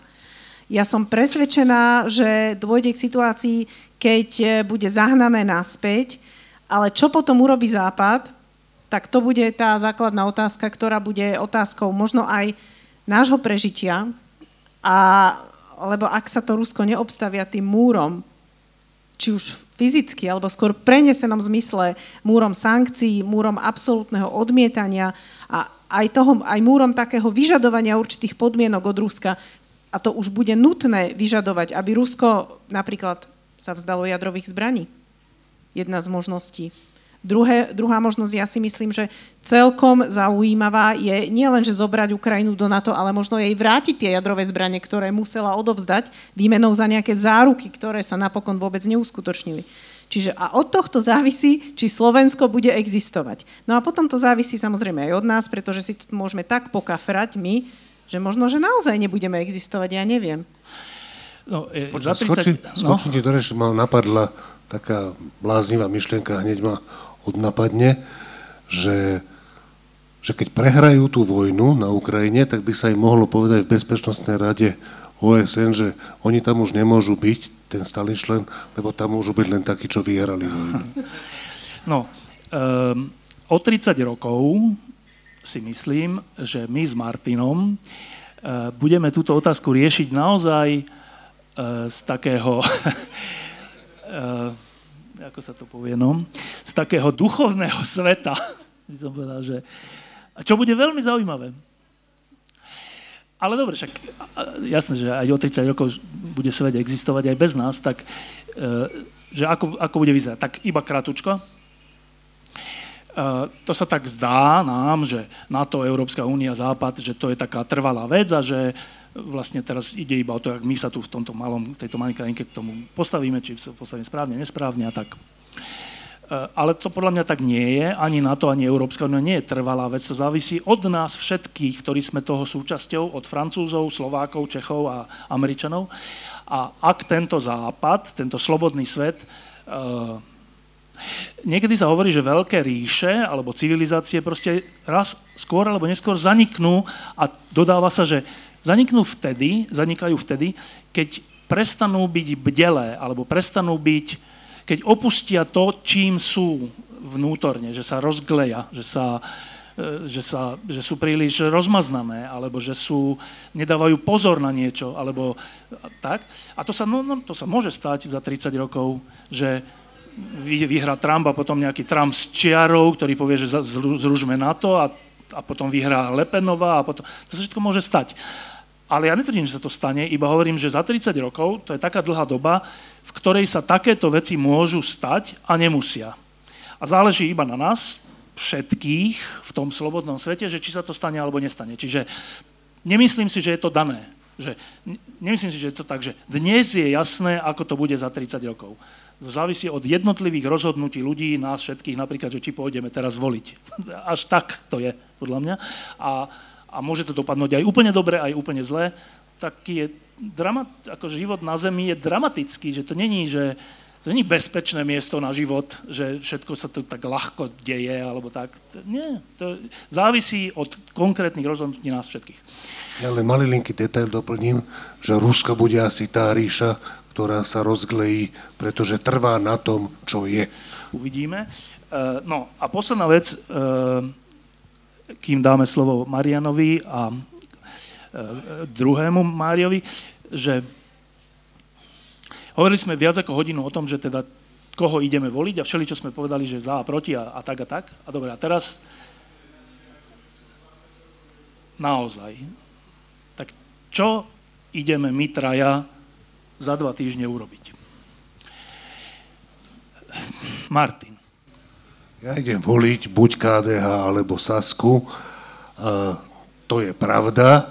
A keď ešte, že keďže je to verejné vystúpenie, tak ešte doplním prípadne možno pri nejakom vývoji aj demokratov, ale považujem to za nemožné. Akože keby mali viac percent, to myslím. Hej, ja v skutočnosti budem voliť KDH alebo Sasku. Dokonca ja dnes už viem povedať, koho z nich budem voliť, ale nepoviem to. Lebo ťa ešte môžu prekvapiť. Môžu ma prekvapiť, ale myslím si, že, myslím si, že už to viem. Marina? Ja som povedala, ja nemyslím si, že zmením názor, e, že budem voliť Sasku, budem krúžkovať ľudí z OKS. Ty si ich tu niektorých spomínal. Všetkých som ich spomínal. No, Nemusíš ďalšiu no, robiť. Dobre, dobre. Ale ide o to, že samozrejme, že sa teoreticky môže stať niečo, čo by ma úplne od toho odradilo, ale neviem si to predstaviť. Ale okrem toho, že ja budem voliť toto, tak ešte urobím jednu vec, a to by som nabádala, prosila aj ostatných, ktorí majú rozum, že ešte nájsť jedného človeka, ktorý hovorí, že nejdem voliť, nemôžem, neviem si vybrať. Dokonca ja mám aj takého známeho, čo povie, ja 20 rokov nechodím voliť. Toto mi povedal dneska, nie včera, môj parťak v džime a ja na neho pozerám, to je ako možné. No lebo ja si nie, to je všetko zlé, všetko je zlé. No tak ešte nájsť jedného takéhoto a nejakým činom spôsobom ho presvedčiť, aby šiel voliť, ale nie len aby šiel voliť, ale aby šiel voliť rozumne. Čiže asi si musíme dať pozor, že koho presviečame, lebo keď niekoho presvedčíte takého, no. No, dovolie, my ešte urobíme toto, že e, toto je diskusia v Brezne, budeme mať ešte v Prešove, budeme mať viacero diskusí v Bratislave, možno ešte v Považskej Bystrici. E, v týždni budeme mať nálepky našej kampane, aby ľudia, najmä mladí, išli voliť a volili rozumne. Eh, čiže toto, teraz nás čaká ešte veľa práce, ešte vydáme dva dôležité, dve dôležité vydania týždňa. Teraz, dneska vyšlo jedno, na budúci týždeň v piatok vyjde také vydanie, v ktorom povieme, odporučíme, že koho si myslíme, že sú voliteľné strany a ľudia v nich. To bude taký záväzný text. No a pri samotných voľbách, tak ja stále to je ináč fajn, že Martin bude medzi SAS a KDH, Marina bude SAS a ja budem medzi PS, SAS a KDH, čiže aj PS tu má zastúpenie pravdepodobnostné a budem sa rozhodovať podľa, asi naozaj tiež podľa čísel, keď uvidím posledný prieskum, ktorý bude asi o týždeň alebo kedy, že, že čo prepadáva, čo neprepadáva, čo má šancu a čo treba posilniť alebo naopak netreba, tak vtedy sa rozhodnem. Ale stále to mám naozaj tak, že aj PS, čo je pre mňa prekvapujúce. Ja by som pred 5 rokmi nepovedal, že by som niekedy volil PS. Nie, ja ich mám aj rád, ja ich mám aj za kamarátov mnohých, ale že ja, ja mám iné videnie sveta, čo je fajn, čo je v poriadku, že máme rozličný názor, ale vyvinula sa situácia tak zle na Slovensku, že, že prekvapujúco konštatujem, že ja si viem predstaviť seba, že budem voliť PS a naozaj to ne, nehovorím ako nejakú, že len tak, ale že v skutočnosti budem voliť niečo iné. Naozaj si to viem predstaviť za dva týždne. Čiže naše, na, toto je naše odporúčanie vlastne tak trocha. E, ďakujeme Breznu za pozvanie, ďakujeme klubu Bombura. E, túto reláciu sme aj natáčali, myslím, že aj teraz beží na Facebooku a potom, potom bude ešte aj upravená aj na YouTube, aj všeli kde, tak Mario? Uh, áno, čiže uh, ďakujeme pekne a teraz ešte posledné slovo bude mať Marian s Máriom. Ďalšia vec sa volá vnímanie. Keďže tu sú určite sami vnímaví ľudia dnes. Uh. Čisté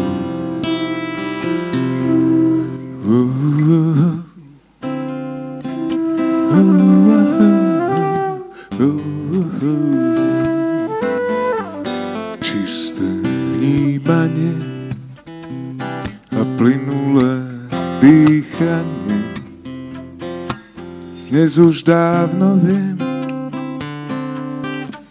nesú v sebe mier pomílené, nechaj doznieť.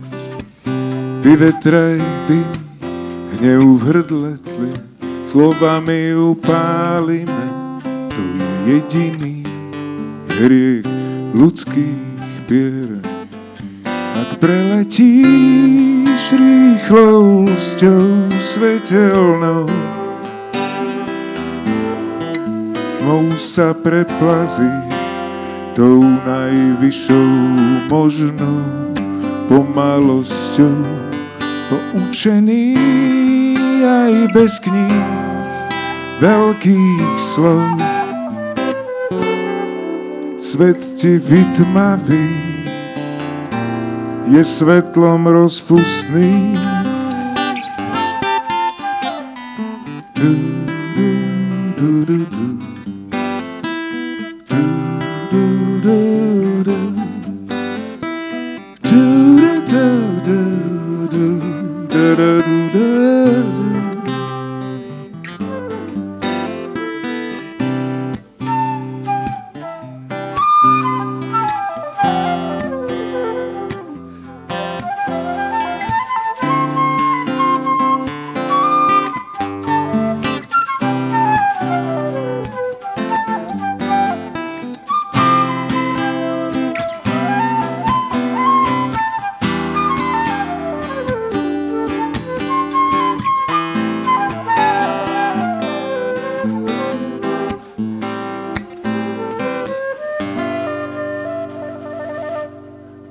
Časy sú unáhlené a čo nenávratne premárnené na každé úmyselné zatmenie.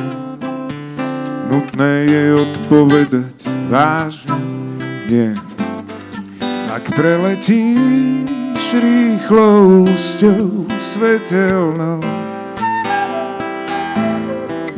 tmou sa preplazíš tou najvyššou možnou pomalosťou poučený aj bez kníh veľkých slov. Svet ti vytmaví, je svetlom rozpustný.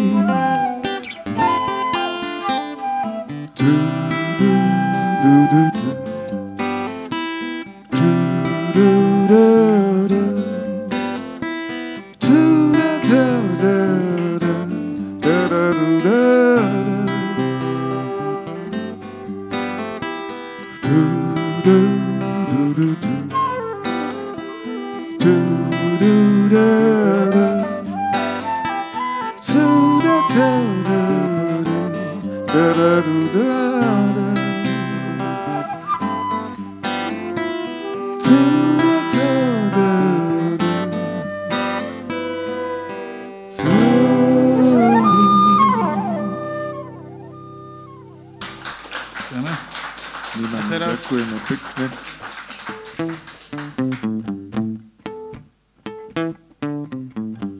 Vravím si, už sa minulosťou netrám. Tá je minutá, minutáž, budúcnosť nekúpiš si. Prítomný, buď pritom práve si ty tým, čím si to dáš. Dávať prednosť dámam, deťom, otcov, chodcom sa nielen patrí. Trávim čas dobrom s obsom, som v tom nezlomný. Dávno som mienil lož odložiť pod stôl, hru, ktorá tieni v ňom slnečníc. Niekedy málo, viac než stačí, dialog je na krok domov prísť.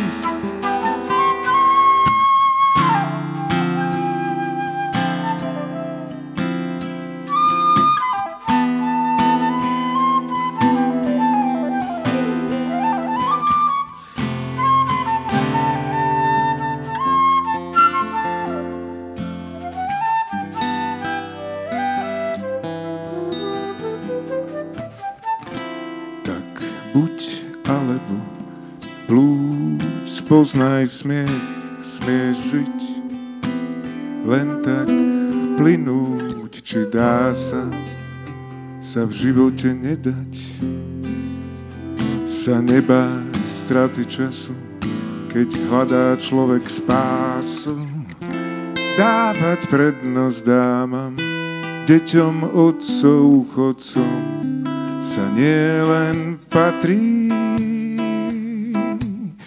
Trávim čas dobrom s obsom, som v tom nezlomný. Dávno som mienil lož odložiť pod stôl, hru, ktorá tieni ňom slnečníc. Niekedy málo, viac než stačí, dialog je na krok, Dormam o príncipe.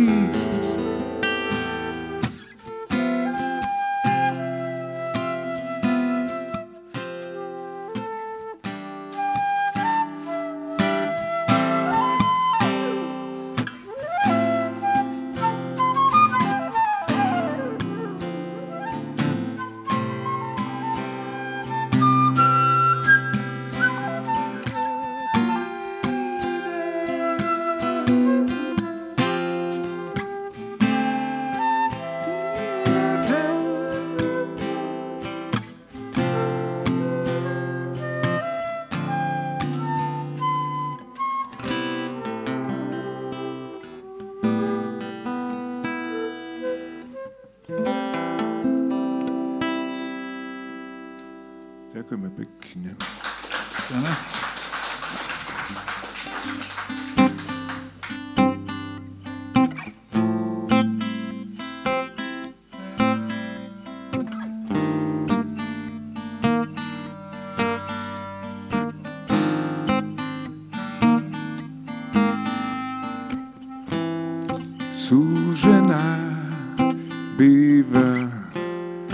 každá tvár, jej muž, jeho žena, tiež bývajú obchodné mená. Ešte hreje v nás teplo dlhého leta,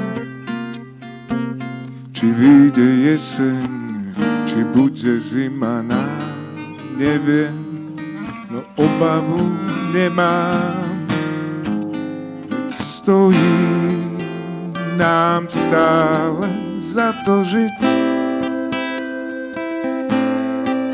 To sedí, jak vieme, že sme si kvit. Leží na dne neba, ak smiem, tak prosím, zas príď, ak sebou som s tebou, to je náš hit.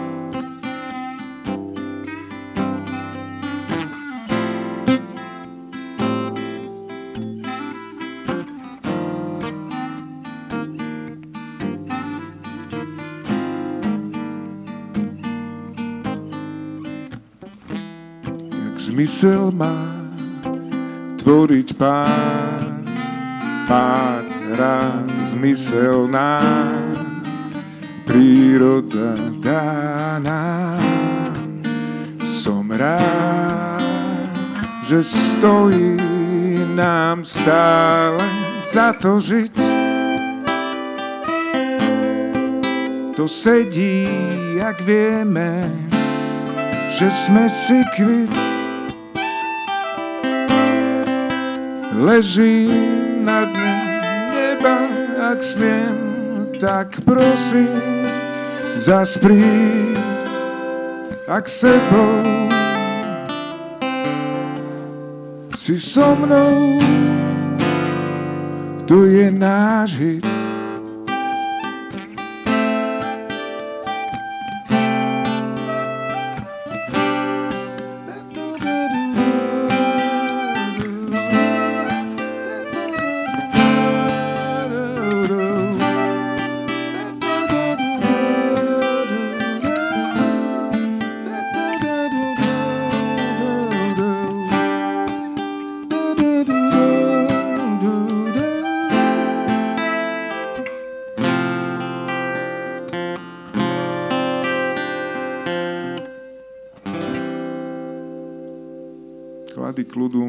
Nájdite si nás.